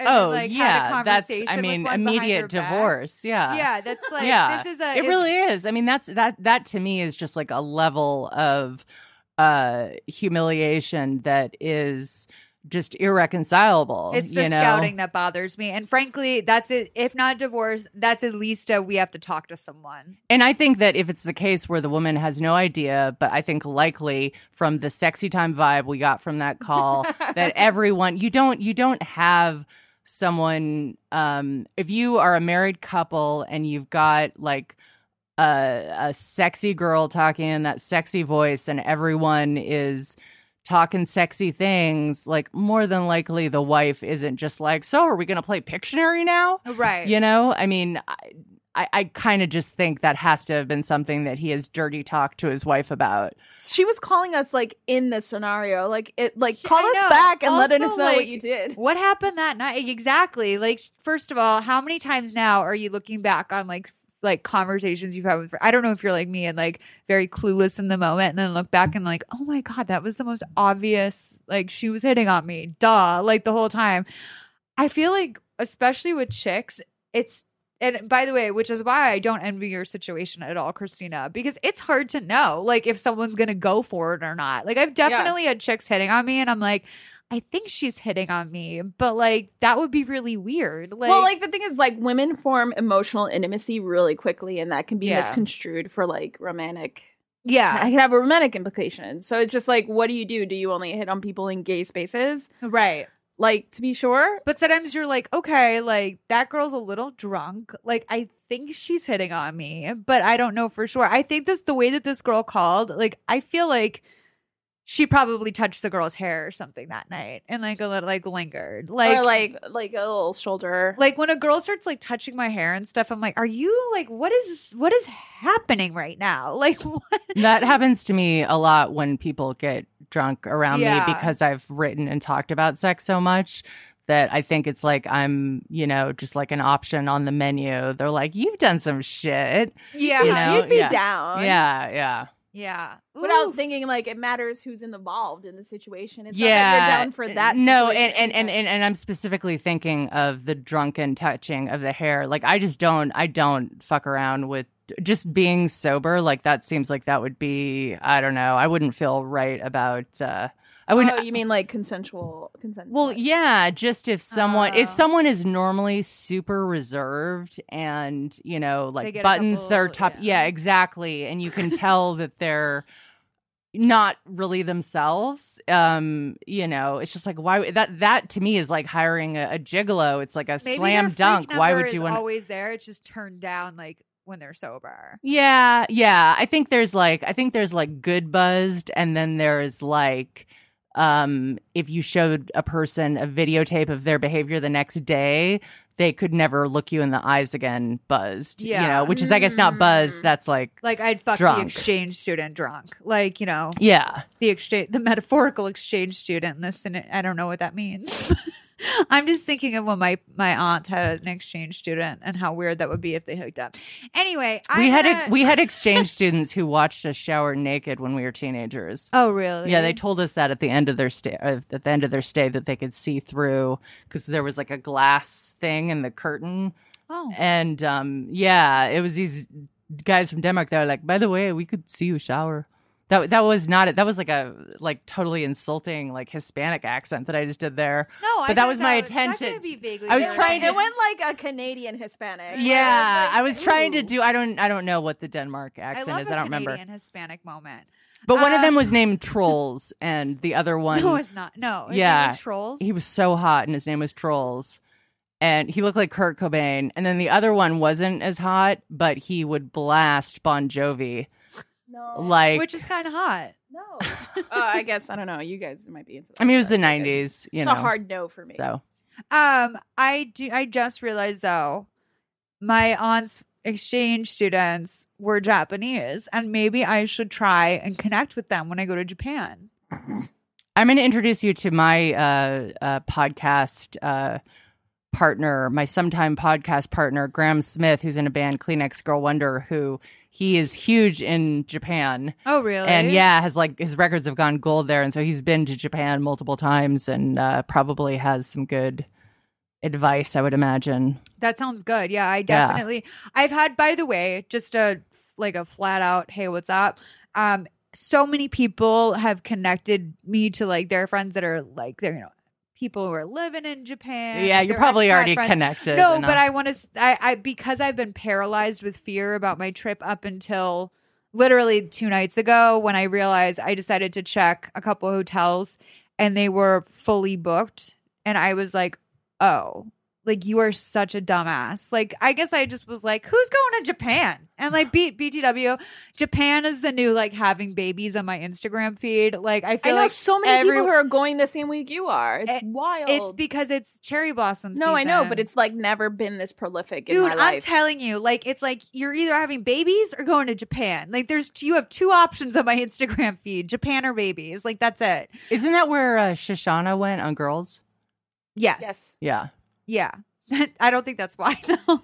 No, I know. I just, I just, oh yeah. I really wanted to add that into the conversation as my Show- contribution. Yeah. yeah. Um. But uh. Yeah. She like works there. I was like, Japan seems very smooth and very chic. But I didn't realize that that like oh you're like not getting into a lot of the hotels that you should and i booked a lot through expedia because i just was like getting desperate and weird and i was like you know i wanted to do a, a mixed situation of staying and like when i go to osaka i'm staying in like a $33 a night airbnb which Oh, like cool. inflated my hotel budget which is great but um it was hard to find like you know i also really want to stay in nice hotels too i know that i'm i've been calling myself big molly because i feel like I feel like I I feel like I'm gonna be a giant there. Like I know How that tall are you? I'm five seven and a half, like a five eight. I'm you're Nice. six two. I'm six two. But I'm like, I'm kind of people always think I'm gonna be short and fat. Like they definitely always think I'm gonna be. People are always like, "Wow, you're like smaller person than I thought you would be." I'm like, I lo- I know I look like I should be fat. Like I know that it's because probably because of my personality and the fact that I have a round face. I can imagine that a lot of people would think that I. That's probably why they always think I'm going to be like five two and like a buck eighty. But uh, I, I, I think I, and I mean, this is the stupidest possible thing to say, but I think I thought you would just look like adorable, and that's exactly how you look. thank you, especially So- because I'm just I haven't showered in like three days. Um, appreciate Yeah, but you're that. the kind of person who, like, it's impossible to. There are some people who, like, they have this snot, you know, kind of like That's build so up and sweet. runs, and you don't. Yeah, there are certain people who it's just Aw. not. Uh, Well, Yeah. thank you, especially because I feel like uh, I'm the grossest person in the world right now with my sinus infection, which is, by the way, a lot better. Thank you. And I, good. I'm glad. if um, America out there is wondering, yes, I did have to cry to get antibiotics, which is the darkest story of my life. The fact that I'm like, who's like, you think I'm like that kind of person that I'm out there abusing antibiotics? Like, what kind of fun, sexy time is that? um, but anyway, um, I, I keep calling myself Big Molly because I, from the very beginning of me booking my Japan trip, I got really like, everyone was like, you got to stay at one of those places. It's like you just sleep in a stall or whatever. Oh God, no. And I'm like, I know me. I'm gonna. I have like a hard time walking into a room gracefully, let alone like anywhere I go in Japan. I'm already worried about being like a fucking chick Logan Paul and being accidentally disrespectful and like I'm, you know, I've had like nightmares about like just disrespecting the culture somehow.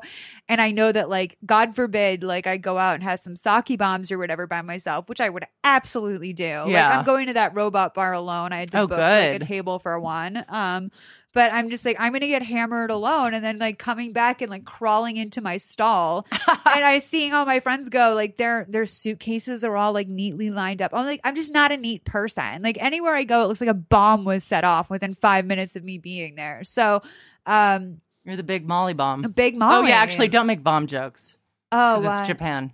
Oh, I mean, yeah, bombs are sensitive. Pretty. I think they're sensitive everywhere, right? Are they extra sensitive in Japan? Yeah, About like World War II. because of you know. Are you allowed to call it a sake bomb in Japan? I- probably. I'm. I'm sure you are. Yeah. No. I, I. don't think I you just. call it. I don't think you. Yeah, you probably just don't say bomb when traveling in general. Do you know? Have you been to But the not Burbank airport? particularly to, No. to countries that we dropped an atomic bomb. I on. love it because it's the only airport I've ever been to in America. And I'm like, is this because like comedy writers like work in Burbank? I don't know, but there's literally signs all over the Burbank airport that say no jokes, like Right, don't make jokes. Right. That- and I'm always great. like. First of all, like only in Burbank would you see that, but like no jokes. Like it's the oddest sign I've ever I, seen I almost ruined someone's life and probably did temporarily ruin their life because when I was a reporter at the Des Moines Register, Yeah. there was some business dude who was annoyed at airport security. This was like 98, 99. And they said, What do you have? Do you have anything, you know, we should be concerned about? And he said, Yeah, I have an A bomb. And uh, I think they had to, I think it got back to the flight maybe, and they had to ground it. Oh. But every day in the paper, I would write updates about what happened to this guy. And then his wife called me and she was like, You're ruining our life. And I was just like, I'm just like a 21 year old reporter just doing what I'm told. But yeah, don't make the uh, A bomb joke. I worked in I worked in like gossip That's hilarious time, though. too. No, no, no jokes. And it says no jokes. It's like like honestly, That's a good sign. And also like wh- like as if Burbank's like the joke capital of the world. like I really don't understand like why that airport in general. Again, maybe it's because it's in the valley, but I seriously doubt that like the How I Met Your Mother writers room was getting out and going directly to the Burbank airport. I really don't understand why It's those so close to the WB lot. You know, it's probability. just like people just walking off that hilarious ass WB lot. it was during the Friends years, probably. Yeah, seriously, exactly. I, I really don't understand why it's so funny to me. Um, we're gonna wrap this up because Mandy and I would have smoked a cigarette, but um, you know what, girl? can we Like, can we do a Jessica Delfino uh, question was- before yeah, we end it? I Okay, just mean we're gonna wrap up this. Oh, uh, this- okay, good, curious good, sex- good, good, this okay. sexual awakening young lady. Okay, good, good, good, good. But I call just- us and let us know if you got to watch your friends fuck 323-450-7408. And even if you aren't that girl, call us about stuff like that. I would love to just hear you talk about fucking your friends. All right.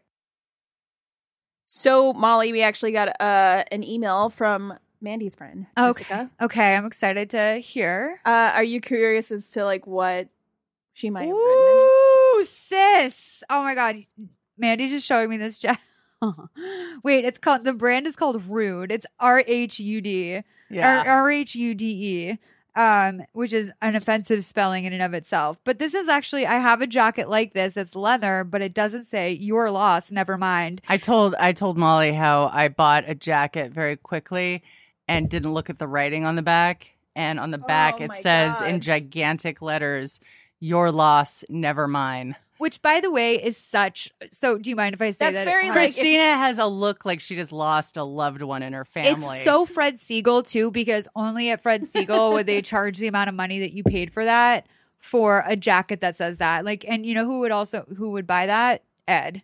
That's also it's also a very like if you can't have me at my ex, you, can't, can't- have don't me at my, my- yeah. Yeah, the example I gave when I was trying to return it, and if anyone from Fred Segal is listening, I there's no excuse for being such a psycho bitch that I was when I was trying to return it, which they did not let me. So I apologize from the bottom of my soul, but uh, I I don't. um, but I uh, I forget what the fuck I was gonna say. What were we talking about? You gave an example. When oh yeah yeah yeah i said when i was trying to return it i said i said this is like this is like something that says in giant letters, you can't afford me. You know? Yeah. Like I'm a 42 year old married woman. I would never buy, I would never buy something that says Yeah. you're lost, never mind. But Can't yeah, this. Allison, yeah, exactly. you wish. Alice Allison Freer. Hopefully, I'll be able to uh, have so on. I'm I, I'm trying to think like, could it be or loss ever ein? Yeah. Like like what would be you know how how could I tweak the saying to be something that I full heartedly support? I think you're looking for some sort of like um what do they call those Harley Davidson dudes? Uh Hell's Hell's Angels. Like I think you're looking for some sort of like Hell's Angels style large ass yeah. patch. Like But when they I cover will up say tattoos. The Like placement has thrown me. Like I'm telling you that I I will tell you that I'm a little bit now more concerned than I was prior to seeing that Oh photo. no! What I would, I think maybe you could get f- floral is very in right now. I think you could maybe get some like old uh, style rose patches. that That's a good idea. back, Okay, roses. Yeah, there you go. It's very that's it's an aggressive. It's that is that is an aggressive jacket. It's the most aggressive thing I've ever accidentally bought. I just thought it was a nice, like black silk. What I love is that it could not more clearly say that on the back, and I love that that is a that is such a panic purchase. That's Yeah. such like a I'm running late. I have to get this. I'm fucking freezing. Like I and by the way, like I have done that too on the way to podcasts. Like Yeah. I did a podcast in New York, and like the host was running literally one hour late, and I was in Dumbo, and it was like breezy, and I didn't realize how fucking cold it was outside because it was also like summer, so it Yeah. should not have been cold in New York. And I went and bought a jacket at this place, and like it's not pretty, like it's not a cute jacket, and it was like a little bit, it was very like Brooklyn artisanal, like fucking just like just I don't vaccinate my children. That's basically the jacket might as well That's have said I don't Yeah, vaccinate yeah. my children. right. Um, and the host like roasted me about it. She's like, "Let's see this jacket." And she went to do like an on-air reveal, and I was like, "I would prefer not to do an on-air reveal of this like panic purchase I had to make because you Right. were running an hour late." right. But then she like roasted me for like hours about this po- about this jacket that I like panic purchased because I was freezing and like there was nothing else to buy. oh, I wasn't freezing. I just wanted to cover up. Oh, your toothpaste. This dress and just, I just wanted. I want. Sometimes you can make like I. I have a twenty six hundred dollar leather jacket Yeah. that I panic purchased, and I have worn that and gotten probably you know five to ten thousand dollars worth of wear out of yeah. it. and I just I wanted something to immediately like uh, fix my life. Yeah. where it was just like, yeah, she may kind of like smell, but like she has it together. Look at this fucking jacket. You know what you need Yeah. to do is have just kidding. You need to just have just kidding like embroidered on the back. I think that's the save is you embroider something underneath it that's like just, Just kidding, I'm an asshole. Like just kidding. That's great. Like that's that's I think the only JK. JK like JK LOL. Yeah. That's what you I think that's the I think that might be the move cuz Okay. I'm not really sure how else you remedy that. It was the placement that's really thrown me now. right. Uh, but anyway, back to Jessica. So Yes. Jessica wrote a slew of questions. How do you know Jessica? Uh, I, I she was one of the first friends that I made in New York. She's a comedian, and yeah, we've just kind of known each other over the years. And uh, she's a great, great, very talented woman. And she has actually a she started a blog because she has uh, one kid, and I guess there's a saying that you say when uh, you only plan on having one kid, which is one and done. Yeah, one and done. Yeah, so she started a, a Medium blog that's called One and Done, And- and, she kind of chronicles her. One and done is also the expression they use in the Warner Brothers sexual harassment seminar. What? Yeah, so like they say that like yes, like we, we don't discourage employee dating. It's in fact it's fine because Okay. like, that was part of the thing is like are you allowed to date a coworker? What if Yeah. you meet someone? And they said that in terms of like hitting on someone at Warner Brothers, it's a one and done situation. So Oh if you try it once and the person's like not feeling it, then you're done. So I do love I love Oh. one and done as an expression Yeah. because it's so true. Like you got to stop if like sometimes there's things in life you just got to break it at one and i'm with you on that i have to say i grew up as an only child and i have been having a little bit of a just as a side tangent i have been having a little bit of an emotional crisis because i often don't realize like how shitty my childhood was until, until someone else gives me perspective because it's the only child that i know Right, right. and I've been watching this family on YouTube that's um hiking the Appalachian Trail together, which is 2,000 miles. I don't know if you know, it takes six months to do the Appalachian ta Trail in completion. And um, they're like, everyone I know is like disgusted by these people. They think it's fucking insane that they would be doing this with six children under the age of 15. Their oldest is 15 and their youngest is two. And everyone's like, just mortified this family's doing this because the weather conditions are really rough and everything like that. And I realized the other day that the reason why I like it is very similar to the reason why I love Seventh Heaven, which is that I just was like so amazed by their togetherness. Like, Mhm. and I think that that was it. I don't know how I really started this except to say that, like, the only downside of being an only child is actually can be quite lonely and you and you try and make up for it in other ways like i'm a 34 year old woman i was going to say 32 i'm a 34 year old woman that is like taking this out on this youtube family and just like really savoring every minute while everyone else i know is completely disgusted by their entire journey Right. they yeah. think they're weird because they're jews for jesus and like a lot anyway um back to jessica again uh do you want christina so she wrote a bunch of questions right She wrote like four questions. are so they we quickies can Huh? are they quickies Yeah, we can do like lightning round ish. Yeah, like, sure, yeah. Like quick takeaways, but some of these you can maybe get a little deep. I don't know. I Uh, so the first can. question is What are some easy ways to be a good friend? Easy only, please. easy ways to be a Listen. good friend. Um, I think, I mean, Jessica is a very good friend. She texts me making sure, you know, hey, are you feeling any better today? Um, inviting me over to like experience, you know, uh, the positive baby energy power.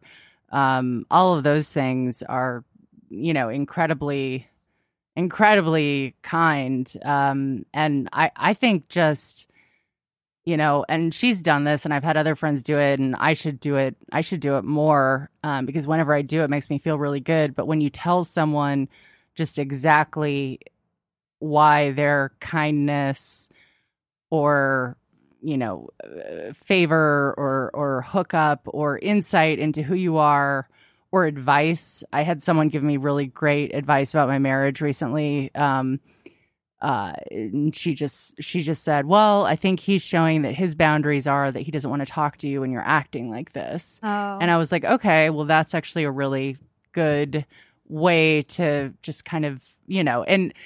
telling that person, I just want you to know I was completely lost without you. This was the day I was having until we had that conversation rather than just um you know moving on to the next thing but like really telling the person just what like a positive impact uh they had is is really a nice thing to do i don't know what your vocalize. I mean, I'm the same. I do that through a thing that I actually have gotten a lot of compliments on from friends that I didn't realize would be as meaningful to them as I thought at the time, which is like I just tend to keep a lot of like greeting cards on hand and stuff like that. And I always am sending my friends mail. Like Yeah, I'll just nice. write them a letter and be like, Hey, I'm thinking about you. I hope you're having a great day. This card reminded me of you or whatever. Um that's really nice and then I think the other I other make a lot of like mental notes of things that they mention. If they like like a certain like I don't know book or like an author or like they saw something cute or like yeah.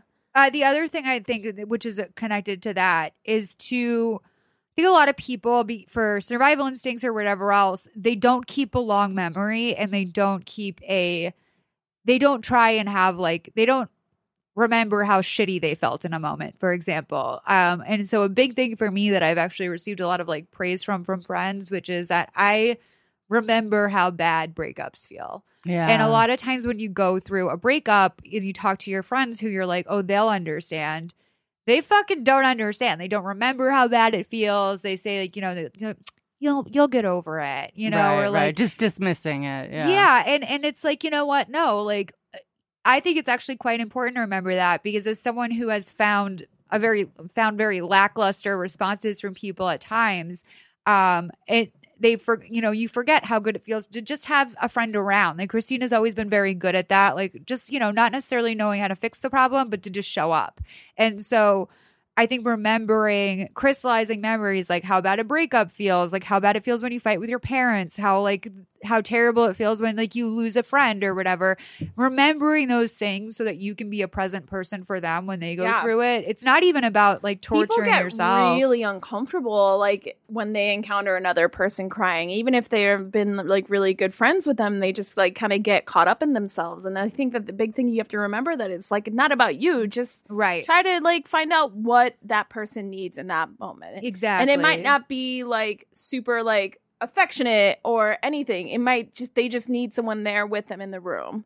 Whether or not you guys are like hugging or whatever it doesn't matter. They just need someone there for that moment and just let people feel their feelings to like the fullest. And i some think people, people, rush to like fix it or minimalize it and it's just like no this person needs to feel their feelings in this moment just let them Yeah. And like not everyone's an easy crier. That's the other thing to remember is that for a lot of people, by the time they get to the point that they're like crying about something, it's really fucking affecting them. And you need to like honor that actually and really like show up for it and be like, okay, like this is how I'm going to help you get to the other side of that. Cause I know it feels really fucking shitty. And like, that I just think it's a very easy thing you can do is like for the sake of being present for other people is to appreciate your own hard moments. And that's, you know, and be vocal about yes, that's not need easy. And, Yeah. you know, that is work, but like it's also it I think you'll be better for it in the long run if you can go out of your way to try and like memorize a feeling.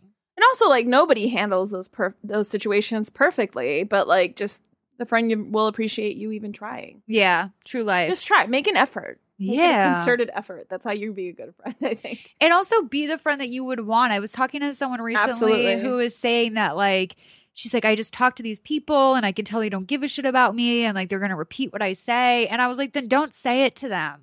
You know what I mean? Then like that's not your friend that you talk to about that. Like I have two friends that I tell things to and everyone else is kind of just like a you know, I can't go there with them. Of and course, so yeah, like yeah. yeah, part of it is also you know, being being the friend that you can say things to or knowing that you know kind of don't repeat things like be about you know be a boundary haver with the people that aren't your friends like that that you can't be there for them that you can't show up like don't let them get that deep because i hate it the last thing i want is for someone to get deep with me and then not be able to show up for them because then i just feel fucking terrible because i'm like i can't i've told friends before like i'm not a safe harbor for this you know like this is not I remember I actually had that reaction with someone about Coachella last year as they were going on and on to me about Coachella. And I was like, here's the thing. I don't care about it. Like I really can't I can't care for you about this, so stop telling me. Like you, Was that a close friend who was telling you? it was someone that's just yeah, it was like it, they were kind of close, but like not close enough that like I could make it my business. And like I also was just like, there's nine thousand other things that I'll talk to you about, and I'm sure you have nine thousand other friends that you can talk to about this. Gotcha. When it comes to your Coachella trip, I don't give a fuck. Like I'm not a safe harbor for this. Like I'm not going to honor this information. I don't value it. I don't feel for you. Like this is just don't bother me with it. And like that's I, I think being honest is also sometimes the best way you can show up as a friend as well and be like for some reason the situation's touchy for me and I'm not going to be able to give you the reaction you want. Next question: What are your favorite late night snacks in alphabetical order? Uh, that's hard to do, but you can just do regular late night snacks. yeah. Let me think. Um, I'm gonna try and do it in alphabetical order, which I would say Oreos, Have you had the Oreo Thins? yogurt. What? Have you had the, uh, Have you ever had the Oreo thins? Yeah, but I prefer the double stuff. See, I think that's so funny you say that. I think Oreo thins are the way that Oreos were supposed to taste. Like, I think that they are the exact right cookie to frosting ratio. yeah. With double stuff, I don't I know like what to do regular with it. Oreo myself. I don't So know what to do with all that stuff. table. I really don't. Yeah, Big Molly likes the thin ones.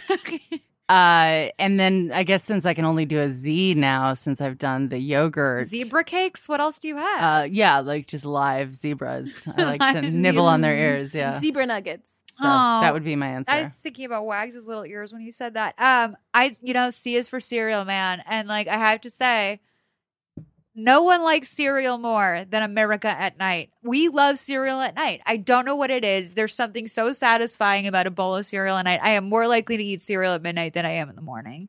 I think it's so good. I don't know what it is. We all love eating cereal at night.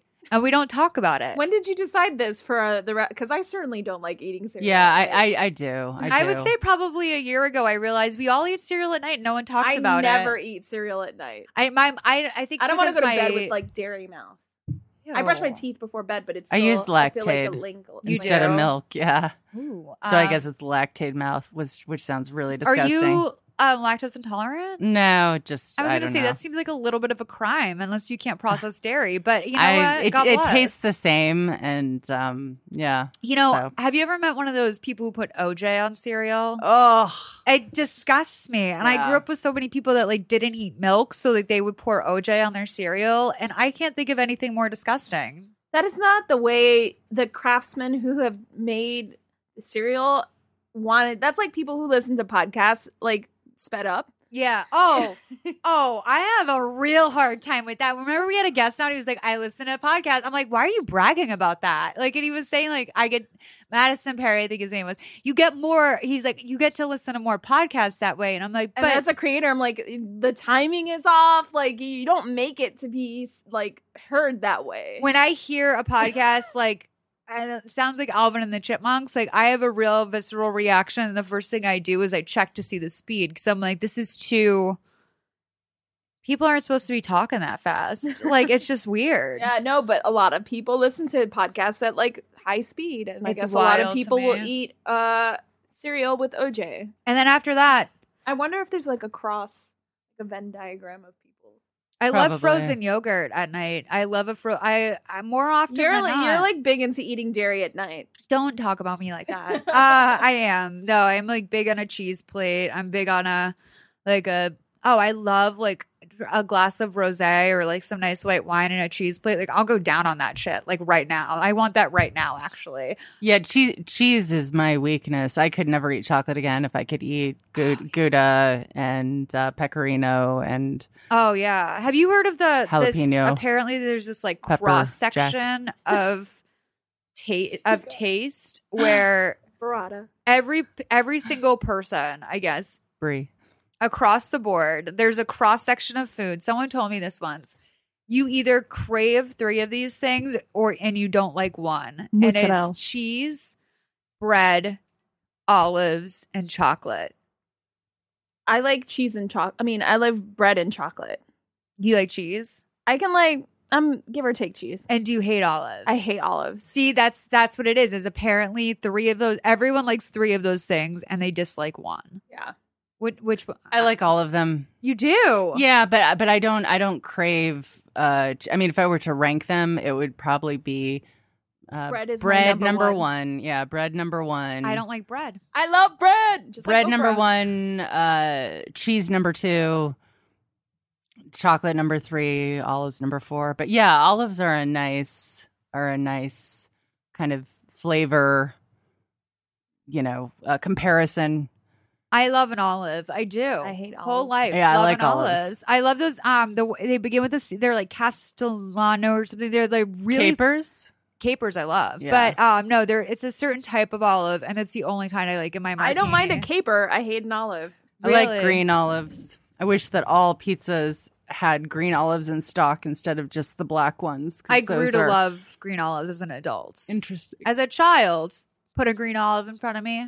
Worst day of my life. I don't mind like an olive if it's like cooked in the dish. Like it's, just, but I I will take it out after it's been cooked. Like I don't mind the a little bit of flavor, yeah, but yeah, no, I don't like olives. yeah. Next question: Can you drive a stick shift? How about with your eyes closed? Fuck no. Uh, no. Next question. Last question. Can you drive a stick shift? No, No. you just learned how to drive. Here's the thing: I drive like someone who does drive a stick shift. You okay? I was driving with my coworker in a car, and I was like just doing my normal like stance, and she's like, "Do you drive stick?" And I was like, "I've never driven stick." In Oh, because you life. hold that thing the whole time you drive. Yeah, and it's I realized it's because I drove a lot of car games as a kid, Yeah. and I always picked manual whenever because like I Oh. wanted the control. Okay. So now it's like permanently affixed into my driving habits from like playing you know, Sarah, cruise in my old roommate, could drive a stick, and I was like, "I'm sorry, are you a farmer? Like, how did you learn how to do that?" I think people need them for like off roading. Yeah, I had to drive rural areas. I had to drive a stick once when I was driving up to Seattle with mm-hmm. my best friend at the time, Sarah, and we got into this like laughing fit where I couldn't shift and there was like three semis behind us honking. And then I think I farted and like took off the cap that was on my head and there was a giant line. And it was like one of those just moments of just unrestrained just laughing Oh hysterical fit. Yeah, I think we eventually moved. We might that have like had to switch panics seats. me on your part. Really? Yeah. Well, first of all, dri- going on a road trip with a stick, like Yeah. I just I love a road trip, so Yeah. I know like, but I just know that like you're just sitting there. Like it took me eight hours to drive home from Vegas once, and I just remember si- I was just sitting there for like for eight hours, and and the idea of doing that with a stick terrifies me. Ugh. Uh, I wouldn't know what to do. I drove one once when I was seven in Italy. This is that's the only time I've ever driven one, and I guess maybe that's why I think it's so hard because I was a little child last time I tried it. But I would be so panicked the whole time if I had to do that now. I'm, Yeah, I'm proud I- of you. There's only yeah, there's only been a couple of times in my life where it was just like unrestrained laughing fit and I wish it happened more. The last time it happened was when I was reading XO Jane and I was reading and this is recently because the site shut down and so somehow all of the comments have gotten mismatched and so it's Oh. this conversation between people saying, What the hell? I was reading an article about uh, cat hair in someone's vagina. I was reading about someone who wants to break up uh, with their boyfriend because he has an interracial fetish. I was reading, you know, and this conversation between the commenters just led me into this hysterical laughing fit. And it was like so joyous. I love that. I was laughing about. I was doing this last week about Beyonce, like getting bit on the face. Like I think it, it hit me for the first time, really, because I was talking about it out loud. I've been for uh, I've been alone for two and a half weeks. The only people that I have seen are Chris, is Christina and guests on Please Advise because I've just Yeah. been so sick that I've been in bed desperately afraid of being sick on a 11 and a half hour flight which i still can't get over the fact that i have to do that um so i but i remember like saying like beyonce got bit on the face and it was the first time i had heard myself say it out loud and I couldn't stop laughing. Like I was like, this is the most insane thing I've ever said out loud. And also the more I was thinking about like the logistics, like how do you bite a face? Like it's not like Beyonce has a fat face and you can like take a chunk out of it. Like Beyonce couldn't have a more slender face. So like where do you start the bite? Like where does it happen? Like with an apple, I know where to bite. But if someone was like, Can you bite this cantaloupe? I'd be like, Well, where? Like where do I bite a cantaloupe? I can't Someone bit Beyonce on the face. Like that is crazy to me. I had a guy bite me on the face on a, on a date, and I was like, "What the fuck?" And he said, "What? Oh, are you into uh, what are you into? Tonguing, like regular Midwestern tonguing?" And like that was, I guess, how this guy. That was his move. Was just like face biting. This is where you learn that like someone had a weird thing happen they were, when they were like 12. Right, Like no one like taught them how to kiss. By the way, like have you ever had to tell a guy that you're like a bad kisser? yeah, I have. I- I've It stays that. with them the rest of their life. that you're a bad kisser or the guy's The bad guy's a kisser? bad The guy's a kisser. bad kisser, Like you have to be like that's whoever taught you how to kiss like never spoke up. like they never grew out of like the middle school like just open like jamming well, just the or tongue or into your or, mouth or just like licking your chin. You know, Yeah. like that's that's the time I told someone. there it's just should be because no like drool involved in kissing. if you have to like wipe your mouth Oh. when you're like finished making out with someone yeah, and it's like several times that was like what i meant by like middle school was very like just so drooly I dated a guy not that long ago that kissed like a fucking toddler. Like I was like, I feel like I'm kissing like someone's niece or nephew. Like it just was like you are so tight mouthed and like oh, like he I was like, didn't. where's wanna- she going yeah, with this? yeah. I was, And I I was, was I was like, really I trying know. to I was like, how do you know what a toddler is? no, it's just like a tight little like peck. And now I I'm just like- it's understand. like- yeah. yeah. and I'm just like, this is like not sexy. It's not sensual. It's not Yeah. sexy. It's not like passionate. Like this really feels like I'm like I have a niece or a nephew and then I'm trying to be sexually intimate with. I feel so uncomfortable. I was so uncomfortable. And like That's actually a relief because if you had gotten like really, if you were it. like, "This is my thing," yeah. I'd that be concerned. would have Yeah. been really sad. No, oh god no. Oh my god, can you imagine? Last question. Why do bad people happen to good places? Oh, like a loud ass person at brunch? Like the person who bit Beyonce at that concert. ooh, drugs. That was drugs apparently. Yeah.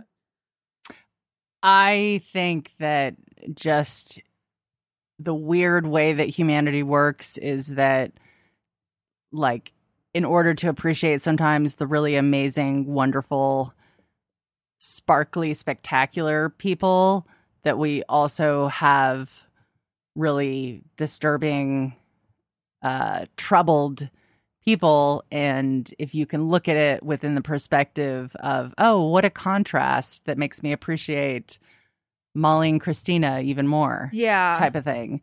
Um, because yeah, that's always gonna there's always gonna be there's always gonna be that that guy or that girl. Um, and sometimes I mean I've been that bi- that guy or that girl where it's We've just all like, been that person. ba- the bad time has arrived. Yeah, you know? yeah, yeah, yeah. Or like, okay, Oh yeah, this is been this, that person. This Usually is, at a group dinner. Group dinners really set me off. well, I had to learn, like, you know, at a certain point in life, because Ed would always like bully me into going out, even if I didn't want to be there and I didn't like the people. He'd be like, "Come on, you're coming," and I'd be like, "Listen." I've learned in life that showing up and being rude and being a bad time is like very easy to avoid. You just vocalize, I'm going to be a bad time and I don't want to be there. Like the last thing you want to do is show up and be a wet blanket. So you got to know thyself. But it's so funny that this is like random, but I was looking at um Patton Oswalt's wife, uh Mer- Meredith Salenger, I think her name is, uh her Instagram the other day. And she was at the Vatican, I think. And some guy just like was there in super tight, tight shorts, like leaning over a balcony, just like kind of leaning. I, maybe she was at Versailles.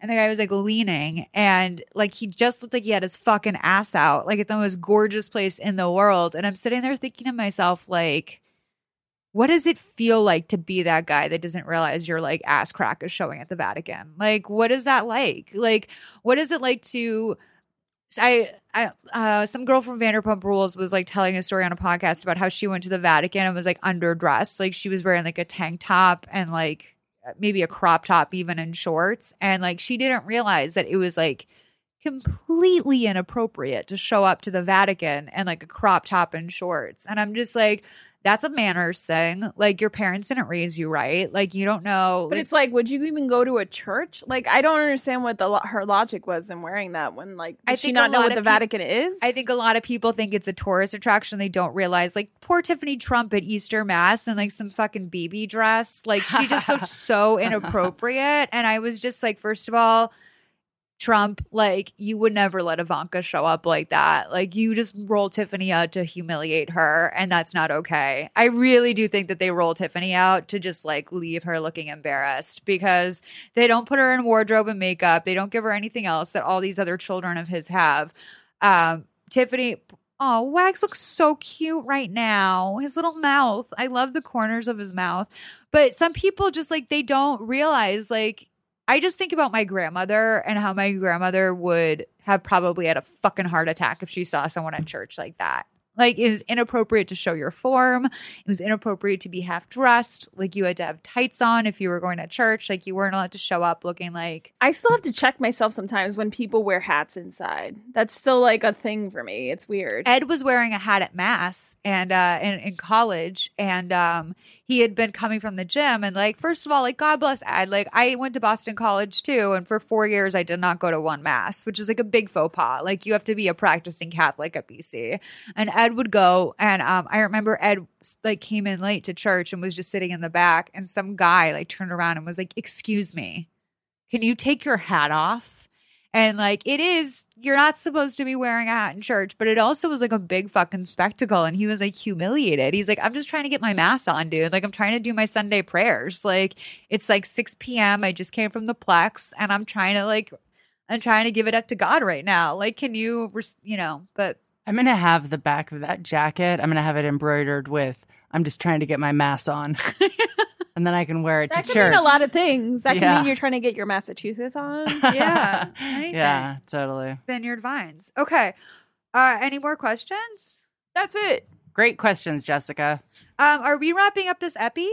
You guys, thank you so much for listening to Please Advise episode 162. Uh, Mandy, thank you so much for being here. Please get her book, Unwifeable, which is at unwifeablebook.com. Yeah, if you go to unwifeablebook.com, it'll take you right to the Amazon page. And I think people will, if a single thing I said you thought was interesting, there's nine million more interesting things in the book. So And you can also probably get it on Audible too, right? you can. I narrated it myself. How was that experience for you? It was very intense. And by the end of Oh. it, I was kind of best friends with the two women who were in the booth. It's very raw. It's very vulnerable to read. Like It is, of yeah. people. Well, yeah, because you're having to uh, do characters, you're having to read Right.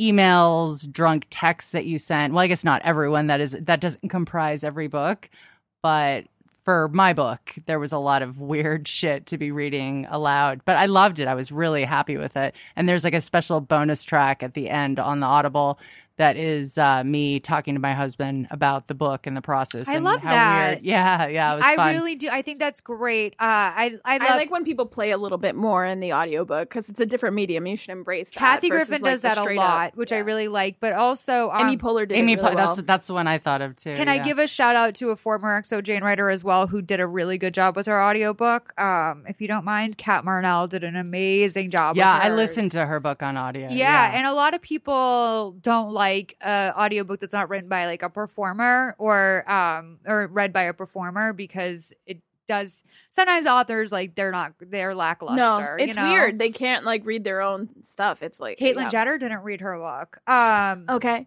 Um she was just i actually really like it it endeared me to her immediately because like it was a whole separate forward that she wrote for the audio i'm Yeah. sure someone wrote it for the audiobook um where she basically says like i'm severely dyslexic and that's why i don't read this book Oh, because interesting. and i'm severely dyslexic as well so like right for some reason i melt when someone else owns up to that because it's really like it's a very vulnerable thing and like dyslexia is like a strangely humiliating learning disability because it's not it's so abstract and it shows up so differently for different people. Yeah. like i can always tell when someone's dyslexic and they're not diagnosed. Like kendall jenner i was watching her read uh something in an old like youtube video she did with kylie and like she was reading and i was like oh she's dyslexic. Like i was like Oh, she's definitely dyslexic. Um so you got it from her daddy i guess Huh. but um, yeah, I uh, I wanted to say Cat Marnell's book was great. I'm sure yours is incredible as well. That sounds really interesting. That thing with your husband at the end. Yeah, it was fun. Yeah, it was. It wasn't planned or anything, but he just came in the last day of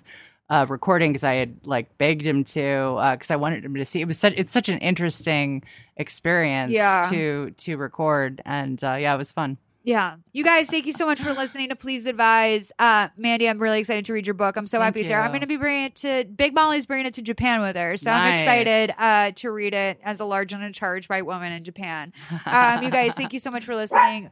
Wags, thank you for being you as always. Aw. I feel like he always knows when we're wrapping up the pod because he always barks at the end. he's like motherfucker. Let's go. All right. That's interesting. All right, I have to go to the mall. I have to go to Lens Crafters, where I've had a little bit of a mental breakdown on employees as well. I was really rude at Lens Crafters once. I had like two glasses of wine, and I went to go pick up my Ray Bans, and I was like, they were like, your Ray Bans won't be available for another week. I was like, excuse me. I was like, can I tell you something? I, I was like, this store sucks. And I was like, do you think that I would have gone to Lens Crafters if I didn't want to pick my glasses up in 24 hours?